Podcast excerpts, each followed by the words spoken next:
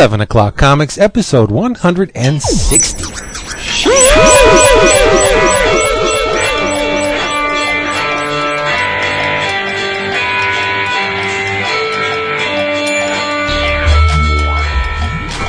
One city. Word, yo. Six. Oh. Poor David. Coming to you on Friday the 13th. Word. Yeah, we're sorry about that. Blame Chris. No, we're not. That's right. Oh, well, that's a complex game to go to as well. What a Well. It was Karma, dude. Bites in the ass. no. I read you guys really gonna be able to record last night. So, It's true. make it a big chill. Did you give your lovely wife a nice birthday stuff? It is a very Jewish sounding way of doing it, isn't it? Stupid. It is, if it is, uh, if by that, if I made it better, yes. A little dap for dessert, you know what I'm saying? There you go. That come in a can? You gotta hold it upside down so the air don't leak Program out. is definitely. Dap dipped in Cool Whip. Do ya? It's pretty disgusting. Yeah. But Chris is all fired up and ready to go. What? Now he sounds all tired and shit. I was like, No, oh, he was all he was Look, spitting venom before. Now scratch my ass to go to bed. Chris needs a fluffer because he's all raring to go in the beginning, and then when he gets in, he shot the wad before we started recording, Uh. and now he, he needs somebody to get him back into Hey, fighting yeah. shape. That- Worry, Vince. Whenever, whenever- whenever I'm called, I can perform. Really? anyone in our forum Did ever you- gets accused of a crime and tries to get out of it for reasons of insanity, all we need to do is point them to last week's episode thread, and that'll be all the proof that the legal system needs that they're fucking Yes. insane. Yeah, it's Seriously. pretty. It is pretty crazy. Did you know? I just read somewhere. Actually, I read in. Uh, it was in uh, Cinema Sewer. It's a great zine. Uh, that Johnny Wad could almost shoot on command. I didn't know that. I mean, imp- how impressive is it that he's got one of the biggest ones ever, but that he can not only All get it, up get, yeah, get it? it, and That's get it in shape, and make it go off when he wants it to. See, That's crazy. Drugs are bad. Well, and he was a douche though because he A little bit. yeah, because he was hitting the, the biscuit when he was sick, and that's not good. Yeah, no, That's Not that's good. that's a Not kin- good at that's a that's tantamount to, to murder. That's not a good look. It's No, not. it is not a good look. It's kind of like DC's Now numbers for last month. like the April Diamond There number. you go. Oh, Bringing it back to the I'm comics. taste a pound. Yeah, back back to the craziness of the forum thread. Whenever people started throwing around crazy comments like Pirates of the Caribbean or that trilogy is better than the Star Wars trilogy, I was, oh, I'm out of here. started off No, they did say prequel, though. It got way, way deeper They than got that. like with Fast and Furious. Love you, Julian, but My you know, lord. I agree that the Pirates I've movies are better than the prequels. movies. Like, and I, I'll definitely go see, uh, or I mean, I'll definitely get the uh, the new one. You know, when it comes out on on Mm-hmm. Netflix, I'll see it. So, I mean, I'm not like saying I'm cooler, I'm you know too, holier than that when it comes to the to the, the corny action flicks. But I mean, come on. I mean, come on. Yeah, Really. come on. Hey everybody, Done. Look at this place. It's messy and it's eleven o'clock is. comics, I'm episode one hundred and sixty. Stanky. Mine. I am. My name is. My My name name- is. My name is. Slim Shady. I'm Vince B. It's B. Sure. And I actually I actually cleaned the place up before we started recording. You did. Yeah, I tidied up and I'm We have just- people to do that. Yeah, but I hid the Duke in the corner though. You just haven't seen it yet. You gotta clean the rag you're cleaning it with, though, dude. I'm David Price. Did you say the Duke? What the hell is that little tiny John Wayne doing in the corner? I love Archer. Oh, Dukes. Oh, that's a great show. Yeah, you are, and, and you are David Price, David A. Price. Yes, you are. And who was the Uh, other guy? Did he? Did he? Did, did the other guy already say something? Yeah, he Yeah, did. he did when he was complaining about how he cleaned up and everything. Yeah. Oh shit! Well, uh, I am, of course, uh, here after newly being reelected. I am Zaphod Beeblebrox. Oh, in honor. Oh, it's That's a, nice. It's a Douglas Adams tribute. Very nice. And I'm not going to say you're not because you are Zaphod Beeble, Beeble I could be. I have two. Also known as Jason Wood, stirring them up with the iFanboy columns. I love it. uh, and uh, this episode of uh, the I agree with your raw. I or I disagree with your raw numbers. That's know. true. Yeah. Uh, th- yeah, this whole mess. Go This. back, go back to your little room. Oh my goodness. if you want to blame somebody for this, you can blame Discount Comic Book Service Oh, because they, they, they aid in the production of this thing. And uh, you can visit them on the web at dcbservice.com. You can get Colossal. And there's a tie-in if you pay attention later on. Colossal discounts on your favorite funny books, magazines, collectibles, and all the other stuff in the previews catalog. 35 to 75% off selected items in their monthly spotlight specials. And if you are a DCBS virgin, as Chekhov would say, you can get an extra 8% off your entire order if you type the following code in the lovely, well-groomed slot. What's it called, David? EOC eight. That's right. EOC8 is the code. Put that in there. In addition to the, just Titanic discounts, you'll get 8% more, bringing you to an unheard of probably like anywhere to f- over 50%. What That's just sick. The I'm, op- I'm I'm opening up my uh my my Condom. Green Lantern HeroClix that I got from DCBS today. Mine's coming at the end of the month. Oh God. And uh, do not forget the Summit City Comic Con, June 18th, downtown Fort Wayne at the Grand Wayne Center. 10 bucks gets you in. Kids 12 and under get in free with a paid adult ticket. Tom Scioli, Mike Norton, Sean McKeever, Jason Howard, Katie Cook, Gary Friedrich, and many more will be there. If you want more information on the Summit City Comic Con, go to www.summitcitycomiccon. There's two C's towards the end. SummitCityComicCon.com. There you go. Thank you. Yeah, I got Well foam done. this week. You got a foam. No, I got foam this week. Oh, me too. I, I always get foam. The last time I got foam, it done blowed up. I saw that picture. I would love to see that. Give me this week. It was blowed up foam. Yeah, I got all my uh got all my uh, uh free comic free day. comic- So when does your when do, when does your shipment usually arrive? Mine? Yeah. Uh, it'll ship on. I get twice a month, Right. and it'll ship on Tuesday, and it's here on Thursday. Wow. oh, so Yeah, see, like mine's right coming there. tomorrow. Okay. Yeah, it's, it's, yeah, it's closer to Indiana. Yeah, I I live like four hours away from them, so Yeah. No, I know. I So just it's didn't quicker. know. If, It's quicker. I know. Way to rub it in, dude. Seriously. he lives in Chicago. No, actually, I feel pretty. I have to give All him right, they have that pizza. to get the comics on Friday. Bucket pizza. don't, don't, don't start on the fucking pizza. All right, I've gone from being in a pissy mood to being in a good mood, and now you bring up the whole fucking pizza thing. Hey, I don't gotta know what's fucking wrong though, with you people. Real. Jason, May I have a trowel to cut my pizza, please? I want to hear what Jason was saying, though. Yeah, I go, get- Jason. I get DCBS props because to get my comics on a Friday that they ship out is is still pretty damn good. You know, because Yeah. I know I know you know a lot. I used to use another service years ago, um, and they're still around. They're competitive service, and uh, it would come like next Tuesday. You know, like it would come like almost a week after the book. That's ship. when, yeah, that that's well, I, I'm uh, once a month, so I usually it, it'll leave. I'll get the the UPS email, um, like Wednesday, I think, Sure. Tuesday or Wednesday. But I'll sometimes I'll get it following Monday, or the first Monday of, of the month. But most times it'll be Tuesday. Mm-hmm. Okay. There's nothing more depressing than having it get hung up on a Friday, and I do the tracking and see that it's not Ah, there. That's yeah. it ain't coming until Monday. Yeah. yeah, it's bad. I do. I feel you. It, it, it would, if that would happen, it, uh, Mhm. and I can't sit all weekend looking at previews. Uh, yeah. Because you have absolutely nothing else to read. Nothing else to do. No, no, no kids to take to sports. You got a vault full of extracurriculars. books. Come on. if, if, Yeah, if word. that happened, it would it would drive me to drink. Oh boy. And what are you drinking? Oh, why, Vince? Thank you for asking. I'm good. Uh, tonight, yeah, I'll go ahead and lead off. Um, tonight, I'm I'm kind of clearing out the last of my of my winter beers.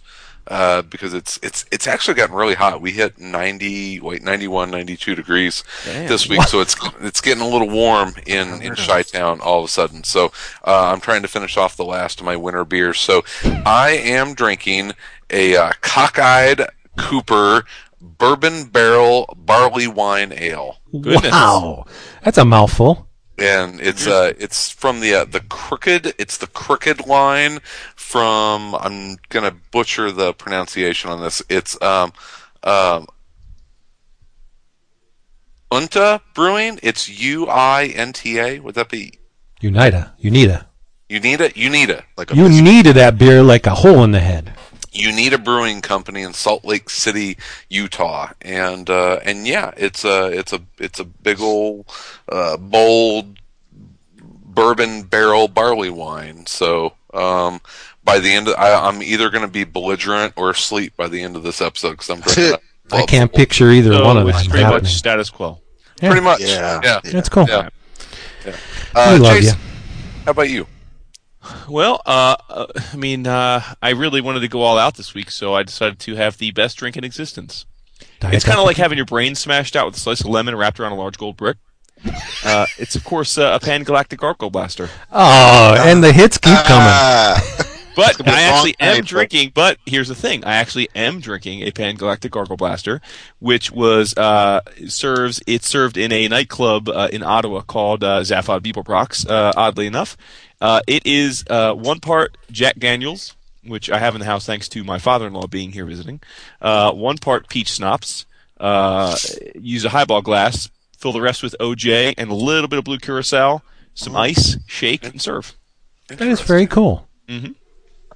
I don't remember exactly, but I don't think that's the way Adams wrote it in the book, right? It was No, he did not write it that. they just made that up themselves and called it the Pangalactic. Correct. Gargle. Okay. Correct. Because they wouldn't have that stuff in space.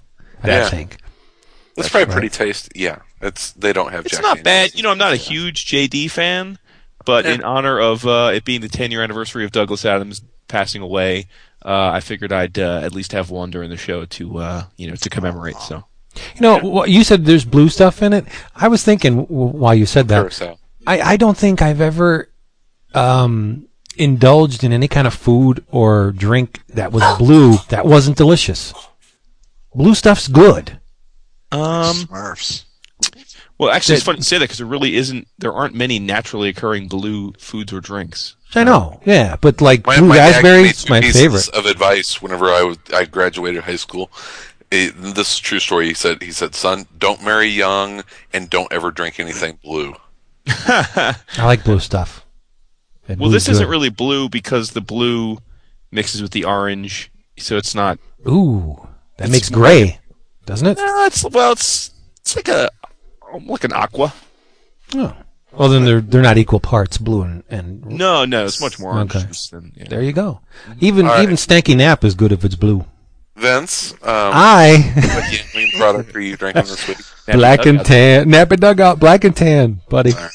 All right, David, why don't you, uh, um, Uh, my my Just- drink contains sulfites. It is Mm. uh, Menage a Trois rosé Look wine. at in honor of Renee, of course. Of course, yeah, and her and her twin that that stopped by last night. Oh, so what's yeah. up? Her twang. that kind of party, huh? Uh, Point me in the direction of the mashed potatoes. There you go. all right. So there you go. There's your drink roll call. Nice. Hey, what you know we can talk about right off the bat because I'm jonesing. What? Does it have a bat? Uh, no, Man, this uh, doesn't. There's not a bat anywhere near the one I want to talk about. But uh, there was uh something. I think there was something with a bat offered on this day. Wasn't uh, Free Comic Book Day this past Saturday? It certainly And was. what did we read? Because I read something that I thought was the finest example of a Free Comic Book Day offering I've ever read. Well, as David and I both said in the thread uh, today, we have read Jack Jack Dickus so far. we haven't Yes. So our we comic. haven't gotten Really? You know, I, I, I did want to kind of touch on that because everyone's free comic book day is is different, and and I think that the the four of us definitely have different experiences on, on free comic book day. Um, the two of us don't really partake in, in, in the brick and mortar aspect of it, and and uh, and Vince, I, don't- I don't even know what it's. Yeah, what what do you guys? What do you think about Free Comic Book Day? What do you do for Free Comic Book Day? I'm I'm not I'm not going to to speak for Jason because I know his his weekends are pretty much booked and, and it's not my place to speak for Jason. I Oh I don't want to say that I don't want to partake in Free Comic Book Day. There are no pretty much brick and mortar stores near us. Last year, I um, we were out and about on on Saturday, and and um, I went out of my way to uh, using I think the um, I don't know if I used our GPS or if, if I used the, the local comic shop locator app on the phone, but I I did find Upstate Comics, which was um, close to the Parkway on our way home. So I swung by there, and that's where I picked up some of the Dynamite um, Project Superhero books and and and Will's a couple of Will's Catwoman issues that he wrote and things like that. So I when I can or if I can, I will. And and my aunt will also when um, if, if she's going to the card or, or the comic shop and and it's free comic book day, she'll try to grab some things for me. Last weekend we couldn't because we were both at the same communion. Thank you, Jesus. So we um, we couldn't really do anything as far as a, a free comic book day this year. But like I said, I know Jason with with the boys. He's probably got some pretty packed weekends. So And you wouldn't want to do anything crazy like take them to a comic shop. Uh, well, no, it, it's actually not. For me, it's it, I've actually never. Keep those kids away from that comic shop, Jason. Yeah, well, I've never participated in a free comic book day. Um, Really? Oh, it's fun. Uh, It's a lot yeah, of fun, it's, I mean, like I think Chris said, I, I've heard very different stories because each store t- t- handles it much differently. yes, yes. but um, it's never, you know, it's always been a thing for me. Well, look, it's been a long time since I was a regular goer of of of a LCS, and and the one, the only one I go to with any frequency now is Midtown, and that's because it's where I work, and so obviously I'm not there on the weekends generally. So, um, but the other thing is, it, just conceptually to me, I always thought of Free Comic Day um, as just being something that was largely for. Uh, you know, getting people that mes- maybe don't always go to a store to come to the store, which I think is awesome. I'm all in favor of Free Comic Book Day. I think it's a great idea. But um, you know, I hate crowd. I mean, I'm not a. I'm. You know, I don't. I don't. I don't feel the need to sort of be at a place when it's at its most crowded if I can avoid it. So, um, Yeah. but Fair it's enough. Yeah. Uh, How about you, Vince? I always participate. Yeah. Every every year. Where do you yeah. I, uh, Comics on the Green in Scranton, PA. Dave Romeo proprietor. No, it's just the the kids really look forward to it because um, they get uh, their free Sonic comic and their free Bongo comic. I mean, they take the same one every year, and I Now, is there I a bu- limit? Do they put a limit? Uh, three, three books per person, and I buy those two titles. Well, not two, but in the I buy both Sonics every month, and I buy all the Bongo comics. So um, it's kind of redundant for them to take the, the, those, but they do, and and th- those are a couple comics that they can mangle, you know, and and love and sleep with. But uh, Dave usually has some kind of sale going on. Like I think this year was buy a trade, get um, one half off or something like that. I, I didn't really, I, I didn't look, but I was more interested in uh, one comic in particular. And then, as Chris suggested, and I think we all did last week, uh, I gave some back. I, I, I bought some comics off the rack that I've been eyeing up. Uh, because of the creative team, and, and I didn't jump on it when they first came out. So I said, "What the hell? Perfect day to do it." He's giving me three free comics. I think I'll buy three. You know, why not? Uh, and I, I bought uh, Remender and Moore and um, Company, uh, Venom number one and two, which were outstanding, so good. I didn't. I was wondering why I didn't jump on when they came out. And I bought. Um, uh, Jason's gonna groan, but I, I missed an issue of the Black Terror. I don't know how, but uh, the very last one, I- issue fourteen. So I picked up uh, Black Terror number fourteen. It Uh, really, I did had no idea it ran that long. Yes, it did. I thought And it I do. I. I do believe uh, 14 is the last issue. I don't think there's there there there are currently no Project Superpowers titles being published at Dynamite, which sucks because I mean they probably need all the paper to publish the uh, 32,000 Green Hornet books they're publishing every month. And all the covers that go. Yeah, but uh, no, but Chris, I want to talk about one book in particular. I, uh, let's see what you read. I, I picked up the Locke and Key from uh, IDW.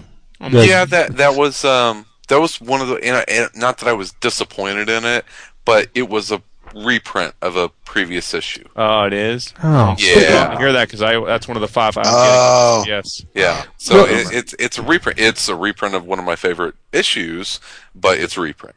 See, I read, I I read uh, what the hell, Locke and Key in in hardcover. So Yes. I I have not seen this issue, which is really cool, and uh, just It's a great issue. gazing at at Gabriel Rodriguez's art. Oh, good God! Just every page is outstanding. Just loaded, loaded with lines, and the guy does really neat things with shadows. Uh, nice. There's a nice pace to it. The composition's freaking outstanding. I, I liked it. I, I didn't really read it. I, I just looked at the art because if I read it, then that would kind of sort of spoil the trade when I got it. So I, I more or less just admired the art, so to say. But uh, but the one I really want to talk about, and I'm I'm pretty sure Chris read this, and this is what I was uh, hinting at when we uh, in the lead in the Super Dinosaur Origin Special. it's fun. Oh, cool. it? hmm Far and away the best free comic book day book I've ever read. Wow. It had, Wow. it- it- yeah, it had everything a free comic book uh, if you're trying to lure readers, I think this book, Kirkman uh, and uh, Image and Company, covered all the bases. There, there's no question about what it is, who are the characters, where does it take place, what's the motivation, where you can get it, um, i- i- what's coming out next. Uh, if you like this, there are other things akin to this that you may also like. Uh, how how many times uh, a year does this book come out? It, it's amazing, and it's I, I think, I mean, I love Invincible and I love Walking Dead, and I have a man crush on Kirkman, as you know, much to some people's chagrin. But I think the guy's wonderful, you know. And this, I think, this is going to be Kirkman's crossover breakout hit. This the Super Dinosaur is going to go places. This I is going to so. be this is going to be his Ben 10, I think.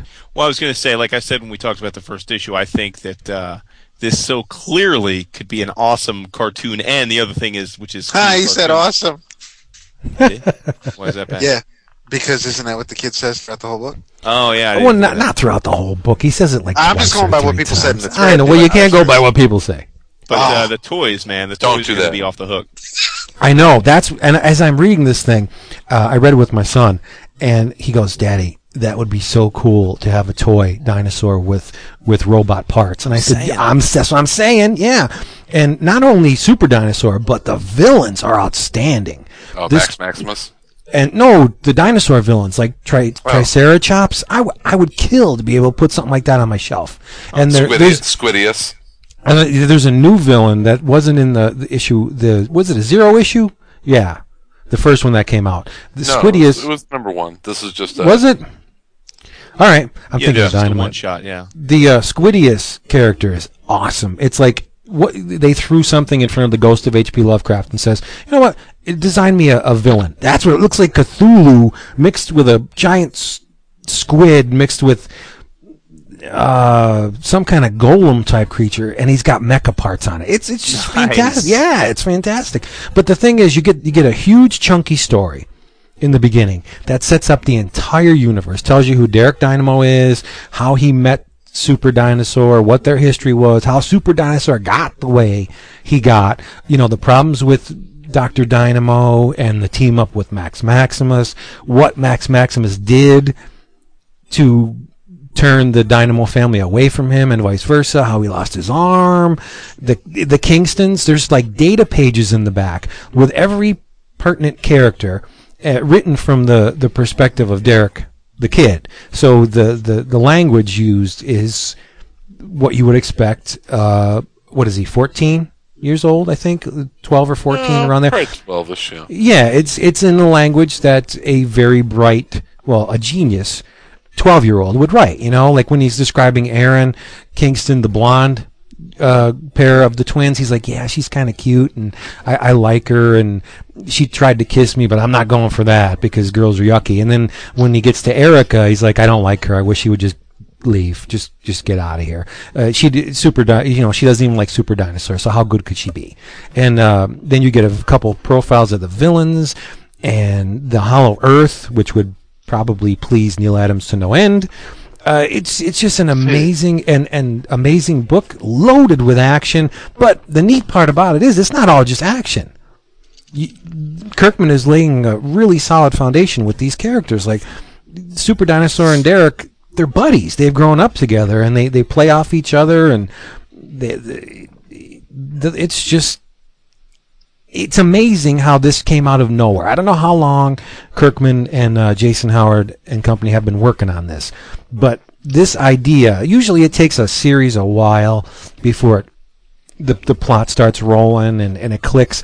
This clicked immediately with me. I, I just read this issue and I mean I read the last one, but this one seems more fully fleshed out. There's a lot more information in this, and rightly so for a free comic book day offering. I mean, if you're going to give this away to protect pers- prospective buyers, potential buyers, yeah, you want to, you know, bait that hook really, really well, and that's what he does. It's just outstanding. It's so damn good, and and Jason Howard seems to have matured slash evolved uh, from his um, Wolfman, Wolfman. Wolfman Days. I mean, he was good on that, but it That was, was the la- that was the last comic they worked together, which also launched on a free comic book day. yes. That the um, Wolfman's more designy. Um, this is more straightforward, just well delineated action and adventure, and I think it's just going to be a huge hit. If it's not, I, I don't know. There's there's really no hope for um, our our comic book industry if something this good doesn't click with a lot of people. It's just There, there, there's stuff that's really good that doesn't click with people all the time. So Right, but this has the potential to reach children too. I mean, if he gets a cartoon off the ground, this is going to be massive. Oh, what yeah, kid? people- what kid doesn't like dinosaurs? Totally. And- and- Although, and again, robots. the, the cartoon could be massive without the comic being much of a success. Well, right, right. But I mean, this is the seed, so he, Yeah, he probably absolutely. needs something to shop around. But I, I'm hoping my fingers are crossed. I want got those heat, right? action I mean, figures. Yeah. He's the he's the only guy to do what he's doing in comics, obviously, and and on top of that, he's got Walking Dead working for him. So I'm sure Hollywood is. that would be that would that would be really interesting for the uh, from outsiders looking in. That the guy that is the creator of The Walking Dead would also be the creator of like a, a very Ben 10 type yeah. type cartoon. And and, and there's, Joe there's Casey created Ben 10 and uh, And and, Butcher Baker. Marijuana. yeah, yeah, So- Butcher Baker. And, yeah. But Yeah. there, there's violence in it, but it's mostly done off panel, which is cool. Like uh, Maximus. Maximus gets his arm bitten off by Super Dinosaur, and they don't. They they kind of they, they hint at it, like you can see Super Dinosaur's jaws inching towards his arm in one panel, but you there's no gruesome stuff. I mean, then the next time you see him, he's got a cool robotic arm. A robotic arm. Who doesn't want a robotic arm? Shit, I want a robotic arm. I don't know anybody who wouldn't like a robotic arm. But no, it's it's very cool, and and Yeah. um. It was good. lo- It was not my fa- it was not my favorite free comic book day. Oh my goodness. What would that be? Uh, my favorite free comic book day comic by far was Captain America and Thor: The Mighty Fighting Avengers. Ah, Wow. It was awesome. I know who drew that. Yeah, it was. Yeah, it's it's it's Roger Langridge and and Chris Samnee. It, you, you could. I mean, it was. It's basically like the last. For me, it's kind of like the last issue of Thor: The Mighty Avenger. Why would they? I don't. I mean, I, I obviously because of the movies. But was this especially done for Free Comic Book Day? Like this, Yes. it's not a. Oh, cool! It's not a lead into anything. It's just here's Captain No, Thor. It's it's a it's a one shot story of uh, Thor, present day Thor, and 1940s World War II era Captain America being transported back in time to the uh, King Arthur into Arthurian legend. You know, Knights of the Oh. Round Table, as as Loki has uh, basically uh, kidnapped and taken prisoner Merlin and has a plot to to kind of take over the realm and and Captain America and and Thor more or less have to have to set him straight in uh, in in you know great uh, Thor the Mighty Avenger style. So it was uh, uh, totally uh, age appropriate Thor and, and Cap story. It was it was fun. It uh, you know continues to have Loki in uh, you know with with modern speak, which is kind of funny. There's there's no hint of of of you know Norse you know dialect out, out of him. It's uh yeah, it was a really really fun and obviously beautiful issue. So yeah, that was far and away my favorite my favorite free comic book day book. Wow. And who published that? Uh, it's free comic book day. Oh, okay. I see. It's, I uh, see. oh, it's a Marvel book. oh, all right. Now, what is the name of it? Captain America and Thor: The Mighty what? Captain America, Thor, the Mighty Fighting Avengers. Huh. Wow. And it's right off the top. I tongue. believe that is one of yeah. I think that's one of the ones that I, I picked from uh, from DC. It's along with the Green Lantern HeroClix. yeah, I don't yeah. remember really what I might have picked the Aspen. I have no idea what I picked for uh, for, for Uh, mine. another one that looks really good is uh, the Dark Crystal. Mm, not really. really? Is I mean, It Is it- looks really good. now is that still coming out of Tokyo Pop? No, it's um, Archaia. Oh, Archaia, Archaia is going to release two uh, a two volume uh, graphic novel story about the origin of, of the Dark Crystal. Isn't the uh, isn't the FCBD book uh, actually a Dark Crystal slash Mouse Guard flip book? Yes, Yeah. Okay. yeah, and it's also got um, uh, some Dapper Men, and in the middle something that I was excited about, but now that I see who's doing the artwork, I'm really really excited about. Is it's got um, some preview uh, art and the story of Jim Henson's A Tale of Sand. Uh, with Ramon Perez art. with yep with Ramon, yeah. Ramon Perez, which is I'm I'm on board with that. You know, Archaia is those those folks are putting out some nice stuff. They do put out great stuff. Yeah, yeah. Yeah, Not sure about their business model because they sell their stuff for dirt cheap at cons, and uh, no one ever buys Yeah. their stuff at cons because of that. But Yeah, well, you know, it's And yeah, I usually on a I don't. Sunday. what's that?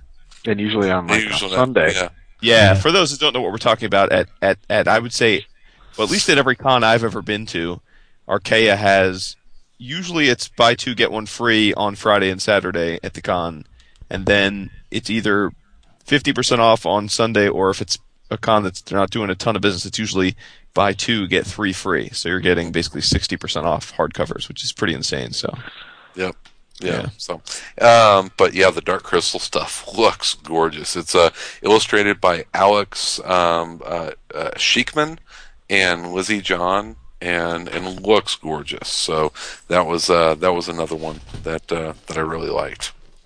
So I'm I'm trying to remember if it was Tokyopop that published those uh, manga Dark Crystal volumes because Yeah, well, this obviously isn't this isn't manga. It no. reads- Well, I mean Yeah. uh, the license though. Obviously, Tokyopop's in the tubes Mhm. as far as the United States is concerned, Yeah. and I know a lot of people who did uh, spec work for Tokyopop got burned. I mean, the the rights to whatever they worked on, even if they created them themselves, is is still being negotiated, and they're not making it easy for a lot of people to to get their their properties out. And I was wondering if that Dark Crystal license was, No, you know, It- extracted it- from. It's Archaia's now. I, w- I would Well, say that's cool. That's cool. Yeah.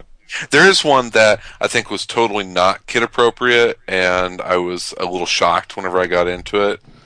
But What then was that? again, I have a huge fear of sharks.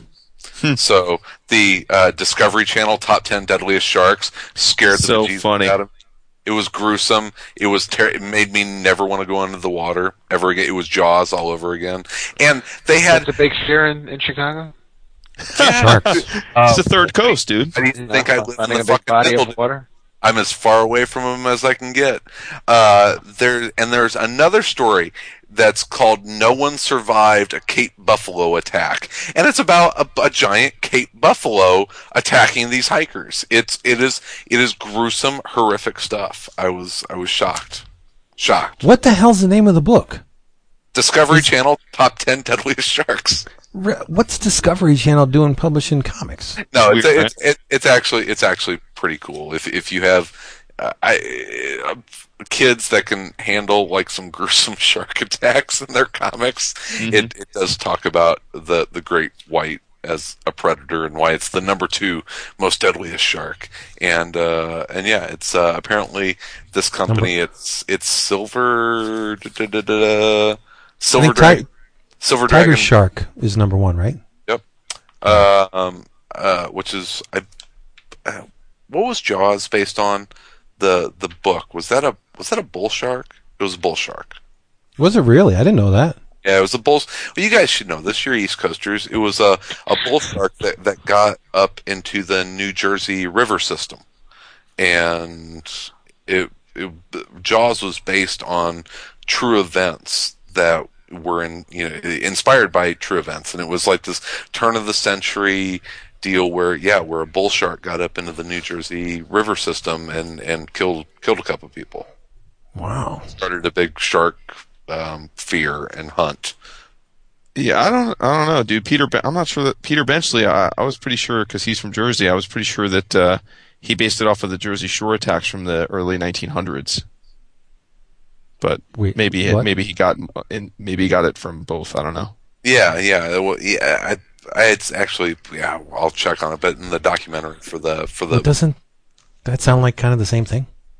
No, no, no, no. The, I'm talking about in, in the early 1900s. There a great white uh, shark uh, was found off the coast of Long Island, and then he uh, he he killed a bunch of people off the coast of Long Island and uh, and uh, and attacked a bunch of people off the coast of Jersey. And they killed him by shooting a big old oxygen tank.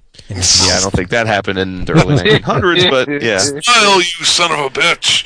Uh, so yeah, it's uh. Did you get um uh the Intrepid Escapegoat? yes, I did.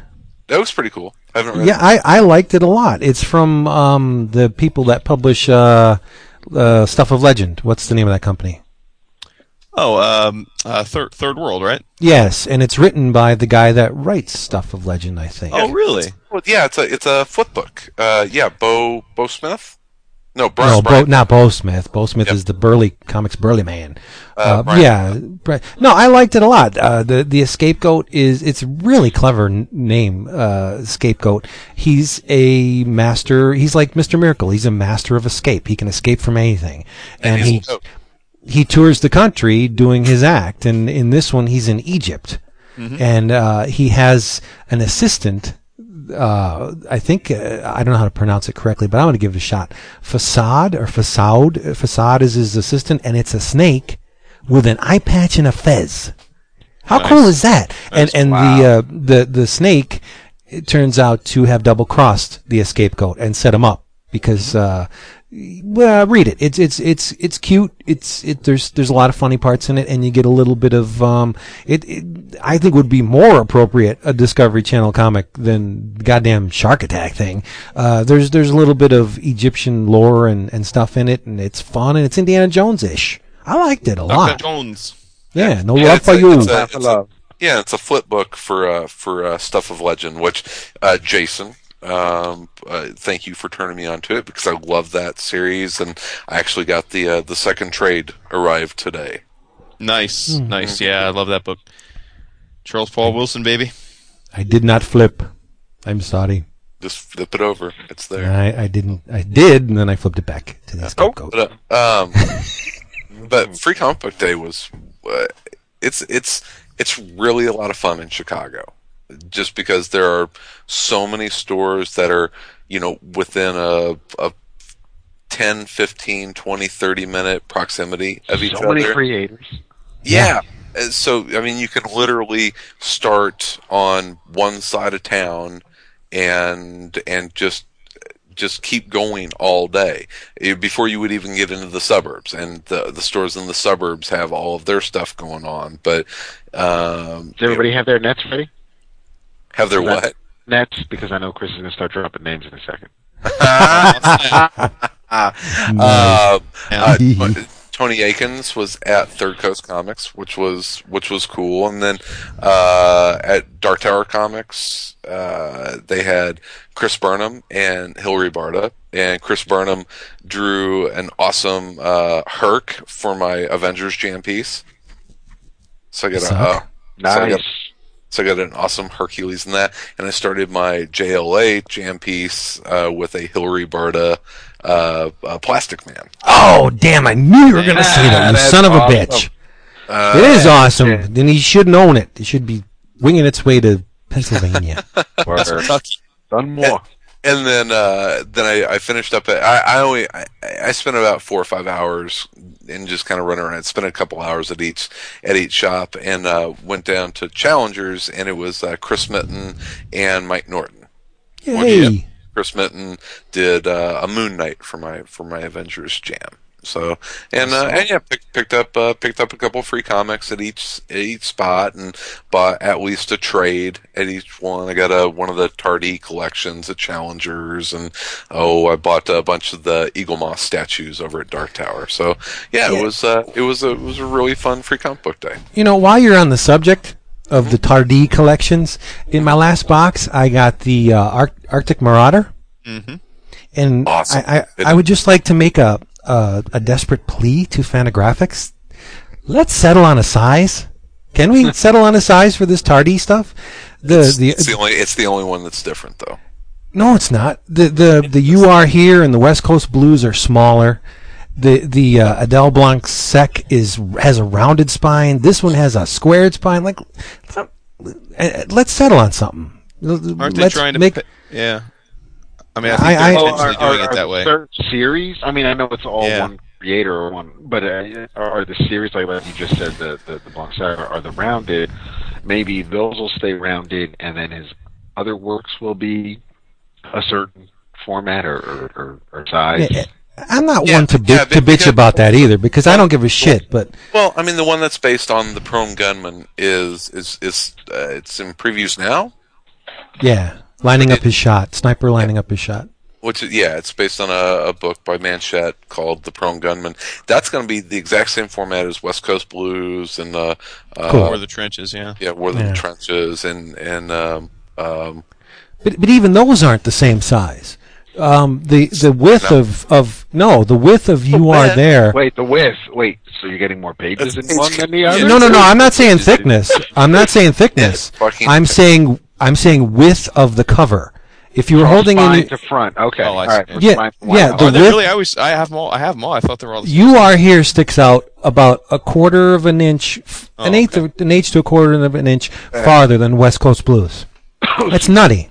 I know it's not OCD, and I, I'm, I, I'm, I hate myself for talking about this. But I, I was putting the stuff on the shelf, right? I was organizing. and I'm like, different. Oh shit! no, that doesn't bother me either. It's just, it's just like, wow, if you if you're publishing the works of a fame, like look what DC's doing with the Jack Kirby stuff. The Fourth World stuff looks the same as as the the uh, creep. You know, not the creeper. Well, yeah, It does look the same as Ditko, even though it's Ditko. Yeah. right, right. But I'm just like. I, and and it doesn't it does I guess it does Man, body me. yes, But you have it- it- Tardi. it's Let's make them all look You're, the same. you're a graphic designer, tra- so Woosah. trade dress matters to you. It's okay. It doesn't. You, it you can admit it. It's okay. I, but honest to God, cross my fingers. I mean, it. I mean, two fingers up to whoever. It doesn't bother me. It's just like this is nutty. Up. I don't know. Yeah. That's why I'm at. I don't know. Speaking of Chris's Avengers Jam piece, I can't wait to see who's going to do Doctor Druid. nice. Druid. Get Seeley to do Druid, Doctor man. Should Drew. have uh, That'd be Moreno pretty. do Gilgamesh. You know, I, I I'm leaving it up to the artist. So it's it's whatever they want to do. I shouldn't have brought the Tardi thing up because now I sound like a, a, an anal retentive. It's all right. It'll give it'll give somebody to talk. It'll give somebody something to talk about for eight pages in the episode. Right? Ooh, and if you want to participate in our weekly episode threads on our forum, you can find the forum at uh, bullpenbulletinspodcast.com. That's one word. or Uh, 11 forward- comics.com. Yeah, forward slash forum, or you can just go to 11o'clockcomics.com and just That's eleven little- with the two ones. Don't Right, 11. don't spell out 11. We were Truth. lazy. Yeah. And uh, you can get to us there. We, we'd love to have you. Uh, and if you have the time, kick us an iTunes review. I know that we usually save this for the end, but we're inching towards 300 reviews. I'd like to see 300 because it's like a, it's oh cool. lordy. Yeah, it's cool to have 300 reviews because then we can be uh, in the same league as that groundbreaking um, graphic novel, aka miniseries from Frank Miller, that he's doing a sequel to that nobody's going to read. Is it a sequel or? A? It's a prequel, but it's a sequel. that everybody demanded? you know. Yeah, nobody demanded. Yeah. Hey, let's talk about something we love. Actually, what do we know, got? wait. All right, all right, all right. Go ahead. Go ahead. Not me. I want somebody no, no, else to let's talk. Talk about something you love. I love you. I know. But I can't talk- Nobody's going to listen to me talk about you for 45 minutes. Why don't we? Uh, Jason can lead us off, and, and Chris, if they want, I'm you can tag no team. leading. No, let's talk about the thing we've been hinting at for two weeks, three weeks. Bulletproof coffin. Oh yeah. Yes, Well, let's talk about yeah, that. I, I mean, I'm happy to talk about it, but I, I, I don't know that I want. I'm well, not leading it in the off. Conversation. Well, we did go into the first issue in pretty exacting detail Yeah, when it came out, issue so we we don't. Right, we don't have to do the whole rundown, but Yeah. How much is our Uh, thoughts on it? yeah, I know Jason had a flip flop. He initially It's true. Lowballed the ending, but then he went back and thought about it again, and now he's he's. Uh, why don't you just tell him? I don't want to put words in. Yeah, well, it's true. Uh, what was it last week or the week before? I, Yeah. uh, I kind of was dismissive of it, saying that I really enjoyed it until the end, and then it let me down. Um, and I went back and reread it, and because I was thinking about a lot about it, and uh, and I yeah, I did. I did a 180 on it. I I uh, I I think I gave them short shrift with their ending. Uh, it was it was a lot more uh, delicately handled and uh, and uh, clever than I gave them credit for in the first read through. Um, so I don't know if I was Pleased, alone in that. Pleased to hear of- that. What's that? I'm pleased to hear that. Oh, You feel that? um, because I took it when I when I first read the ending, I took it as like one of those beat you over the head like wah wah wah, and I thought really like we have this wonderfully creative, unbelievably nuanced, you know, miniseries, and then it ends with a oh the damn corporate comics are evil, and I thought really like that. That's what this was all about. Like that's how you're that's your that's how you're sending this off. But then I was thinking more and more about the scenes, and that in particular the fact that the protagonist in the book is a fanboy, you know, through and through. I mean, he's mm-hmm. Hell he's- yeah. He's got a bad relationship with his wife. He doesn't really love his kids.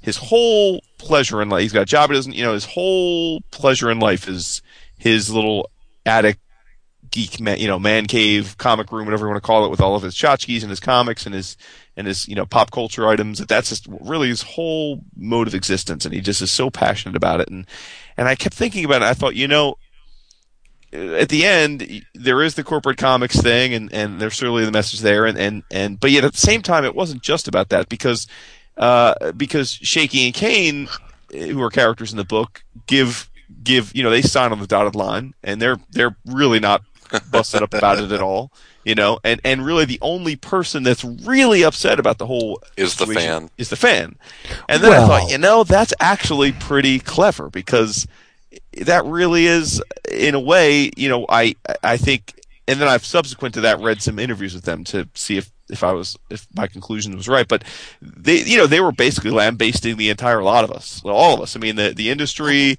you know independent creators creators longtime you know creators eh, basically pointing fun at all of us and basically saying that you know uh at the end of the day you know we're we're all willing to um give Everyone up has our- their price. yeah, everyone has their Yeah. and uh, yeah. the fan, and yet it's not really healthy. The fan cares more than anybody else, and that's probably not a good thing. I think that's part of what Hine and Kane were saying, but I don't think that's all of it. But to get back w- to what you were saying about the the creators uh, jump at the chance to, you know, make bank off their creations. If it, the Hine, the David Hine character is initially reluctant to do it. He, I mean, the even though he was offered a, a huge sum of money, he he pauses to think about it. Whereas the Shaky Kane character is like, hell yeah, I'm signing. You know what's wrong with you? But but Hine take Poppy. Yeah, you're getting all all Dalek-y. Yeah, bruh. Say exterminate. Well, listen, we all read it. So from Such a sad Dalek. what, what were your what were y'all's impressions? I, I well, yeah, I think where Vince was going is that is that Hine was, uh, which obviously David Hine, the writer of the series and and the writer in you know in the book that that is being tracked down. You know, Hine was the one that that came back to Big Two Comics and and wrote some garbage pretty much just for a paycheck and it was it was Kane that had kind of stayed away and and had been uh, reclusive, very Ditko esque, and and it kind of stuck to his um, stuck to his guns about you know his the the the, the creative purity of what they were doing, and then you get to the end of the book and and he's like, "Ah, screw that." You know, this is our last our last chance to to cash in, and we're taking it. And so I, I think there was the kind of that, that flip flopping in the creators. And Vince, you can just say Davros if I if you think I'm right. Kneel before Davros. How's that? All right, but uh, no, I, I I've absolutely loved it. I thought it was uh, creative as all hell.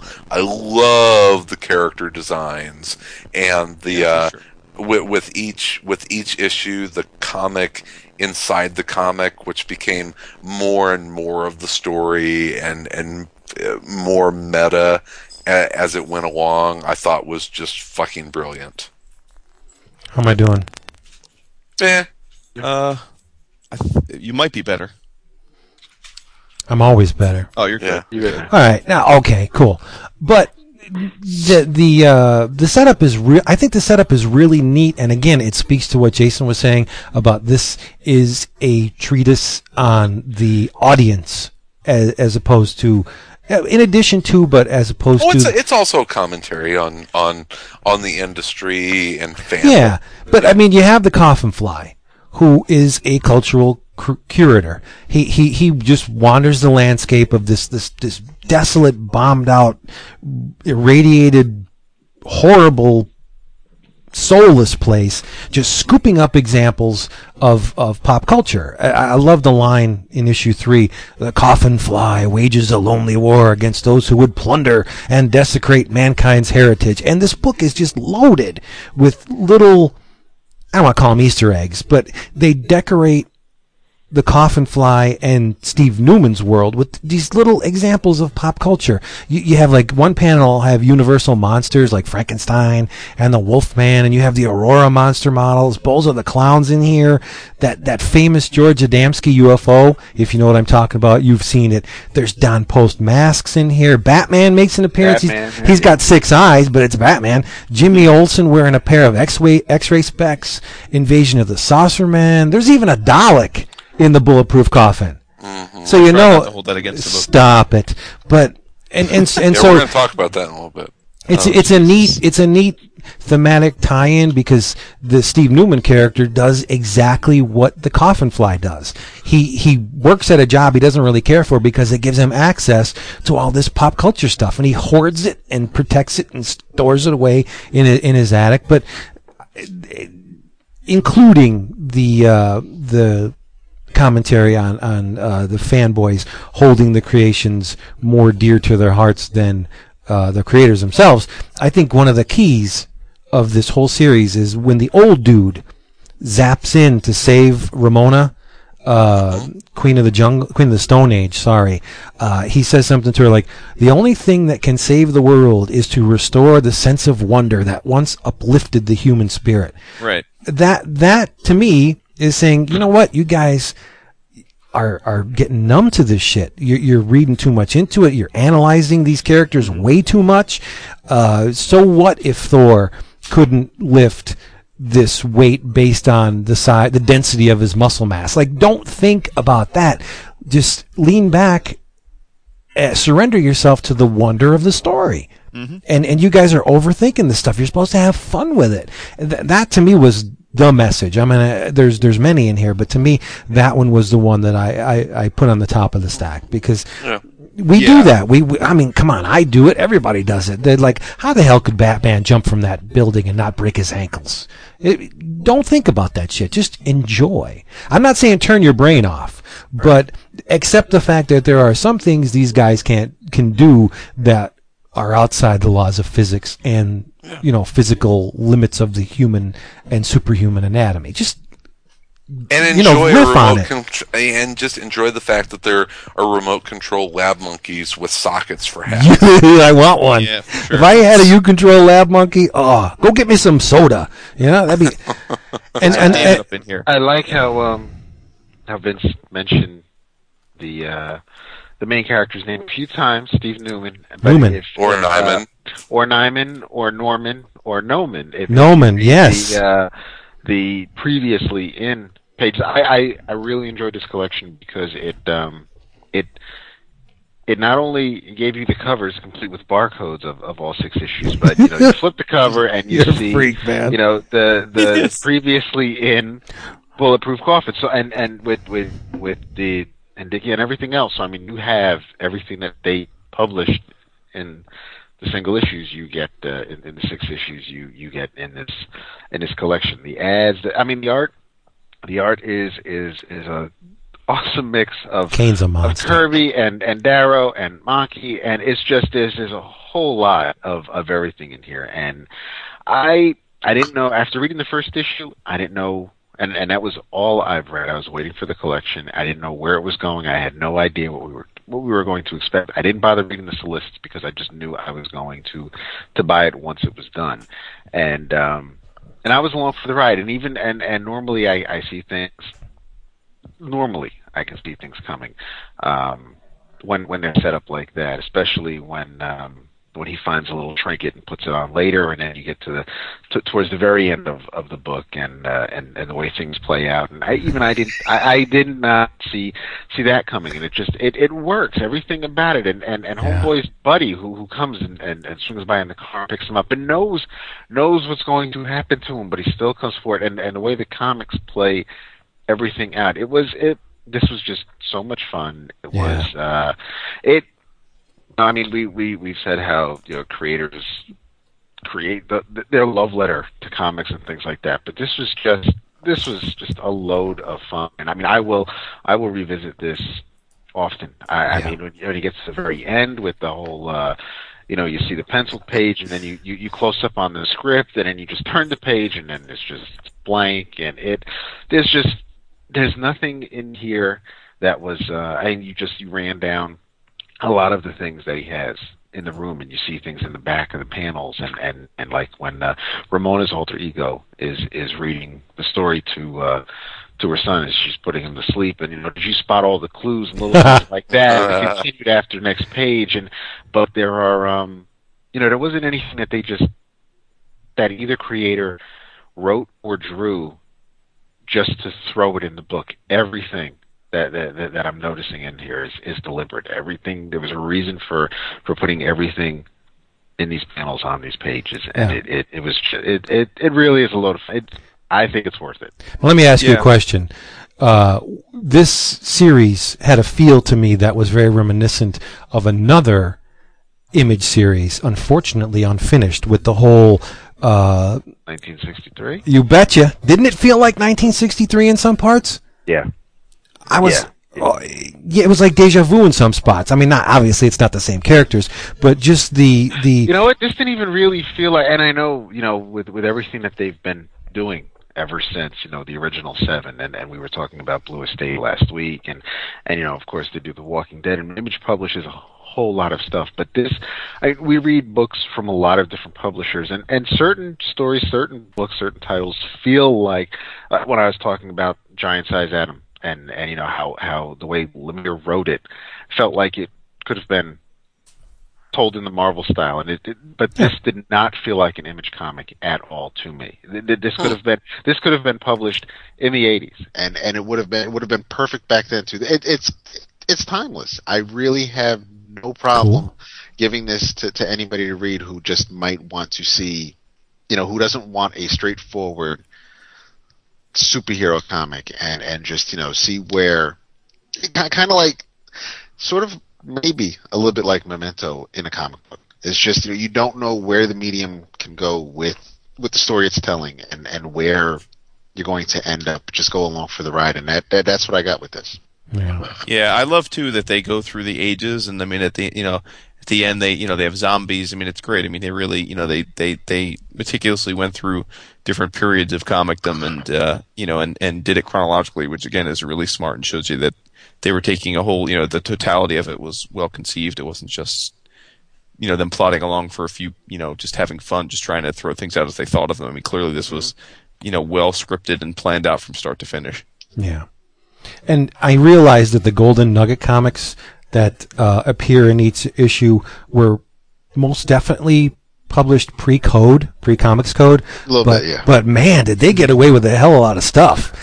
I mean, Yeah. R- Ramona's walking around with her, her uppers and downers all visible in some spots, and it's just the language and the blood. I mean, obviously, yes, they were intended to. You're supposed to take them that they're vintage comics, but they're pretty liberal with their their Oh, uh, their you know use of nudity and, and, and violence. But it's Well, the uh, first one in the, in the first issue with um, who was it? The the the uh, the eye, um, the all seeing un- eye. the unforgiving that was eye. that was more of a um, that reminded me of an EC style Yeah. comic, and and as as EC, each each issue went on, you the, the each they were published under Golden Nugget, but they kind of felt like different publishers as the as Yeah. as each issue came out. You might have had like a a Golden Age DC book, and then maybe a Bronze Age Marvel book. They they just especially with the trade dress on the covers and and things like that. It just I being an uh,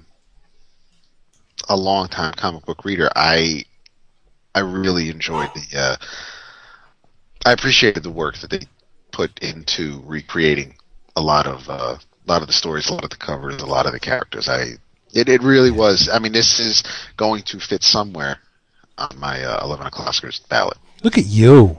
Check yourself. Yeah, I mean, Well, the, you're right. The world is really fleshed out. the The thing that really made me smile were the Hateful Dead cards. that take out take off on the on the Mars Attacks cards, and, and you know you Uh-huh. have Death Takes Ten and First Strike, and it's a soldier, you know, whacking the head off a zombie with a what looks like an oar.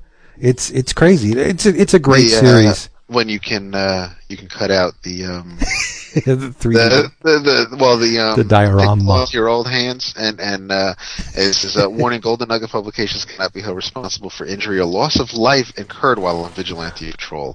and it's just, I mean, I just I, I love the little disclaimers and and they really just go all out with this. It, Yeah. It's it's a lot of fun. and you got a nice chunk of Strange Embrace written by written and drawn by David Hine in the last was it the last issue or the the the fifth issue I think they gave you a chunk of Strange Embrace and if you uh, have read this or have seen this and you're interested in more uh, Shaky Kane anybody know his real name No. do do you, Uh, no. Michael Couth- Coulthard Really? yeah I like Shaky Kane better Me too. Uh, he He might.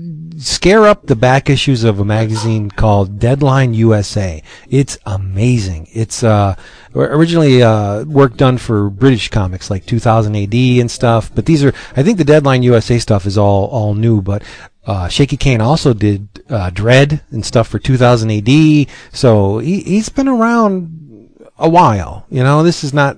This may be the first U.S. You know upscale, you know, very visible viewing of Shaky Kane, but the, the guy's not new to comics by any means. So there's a lot of yeah, they a- met. Uh, they met in the early '70s in college. yeah.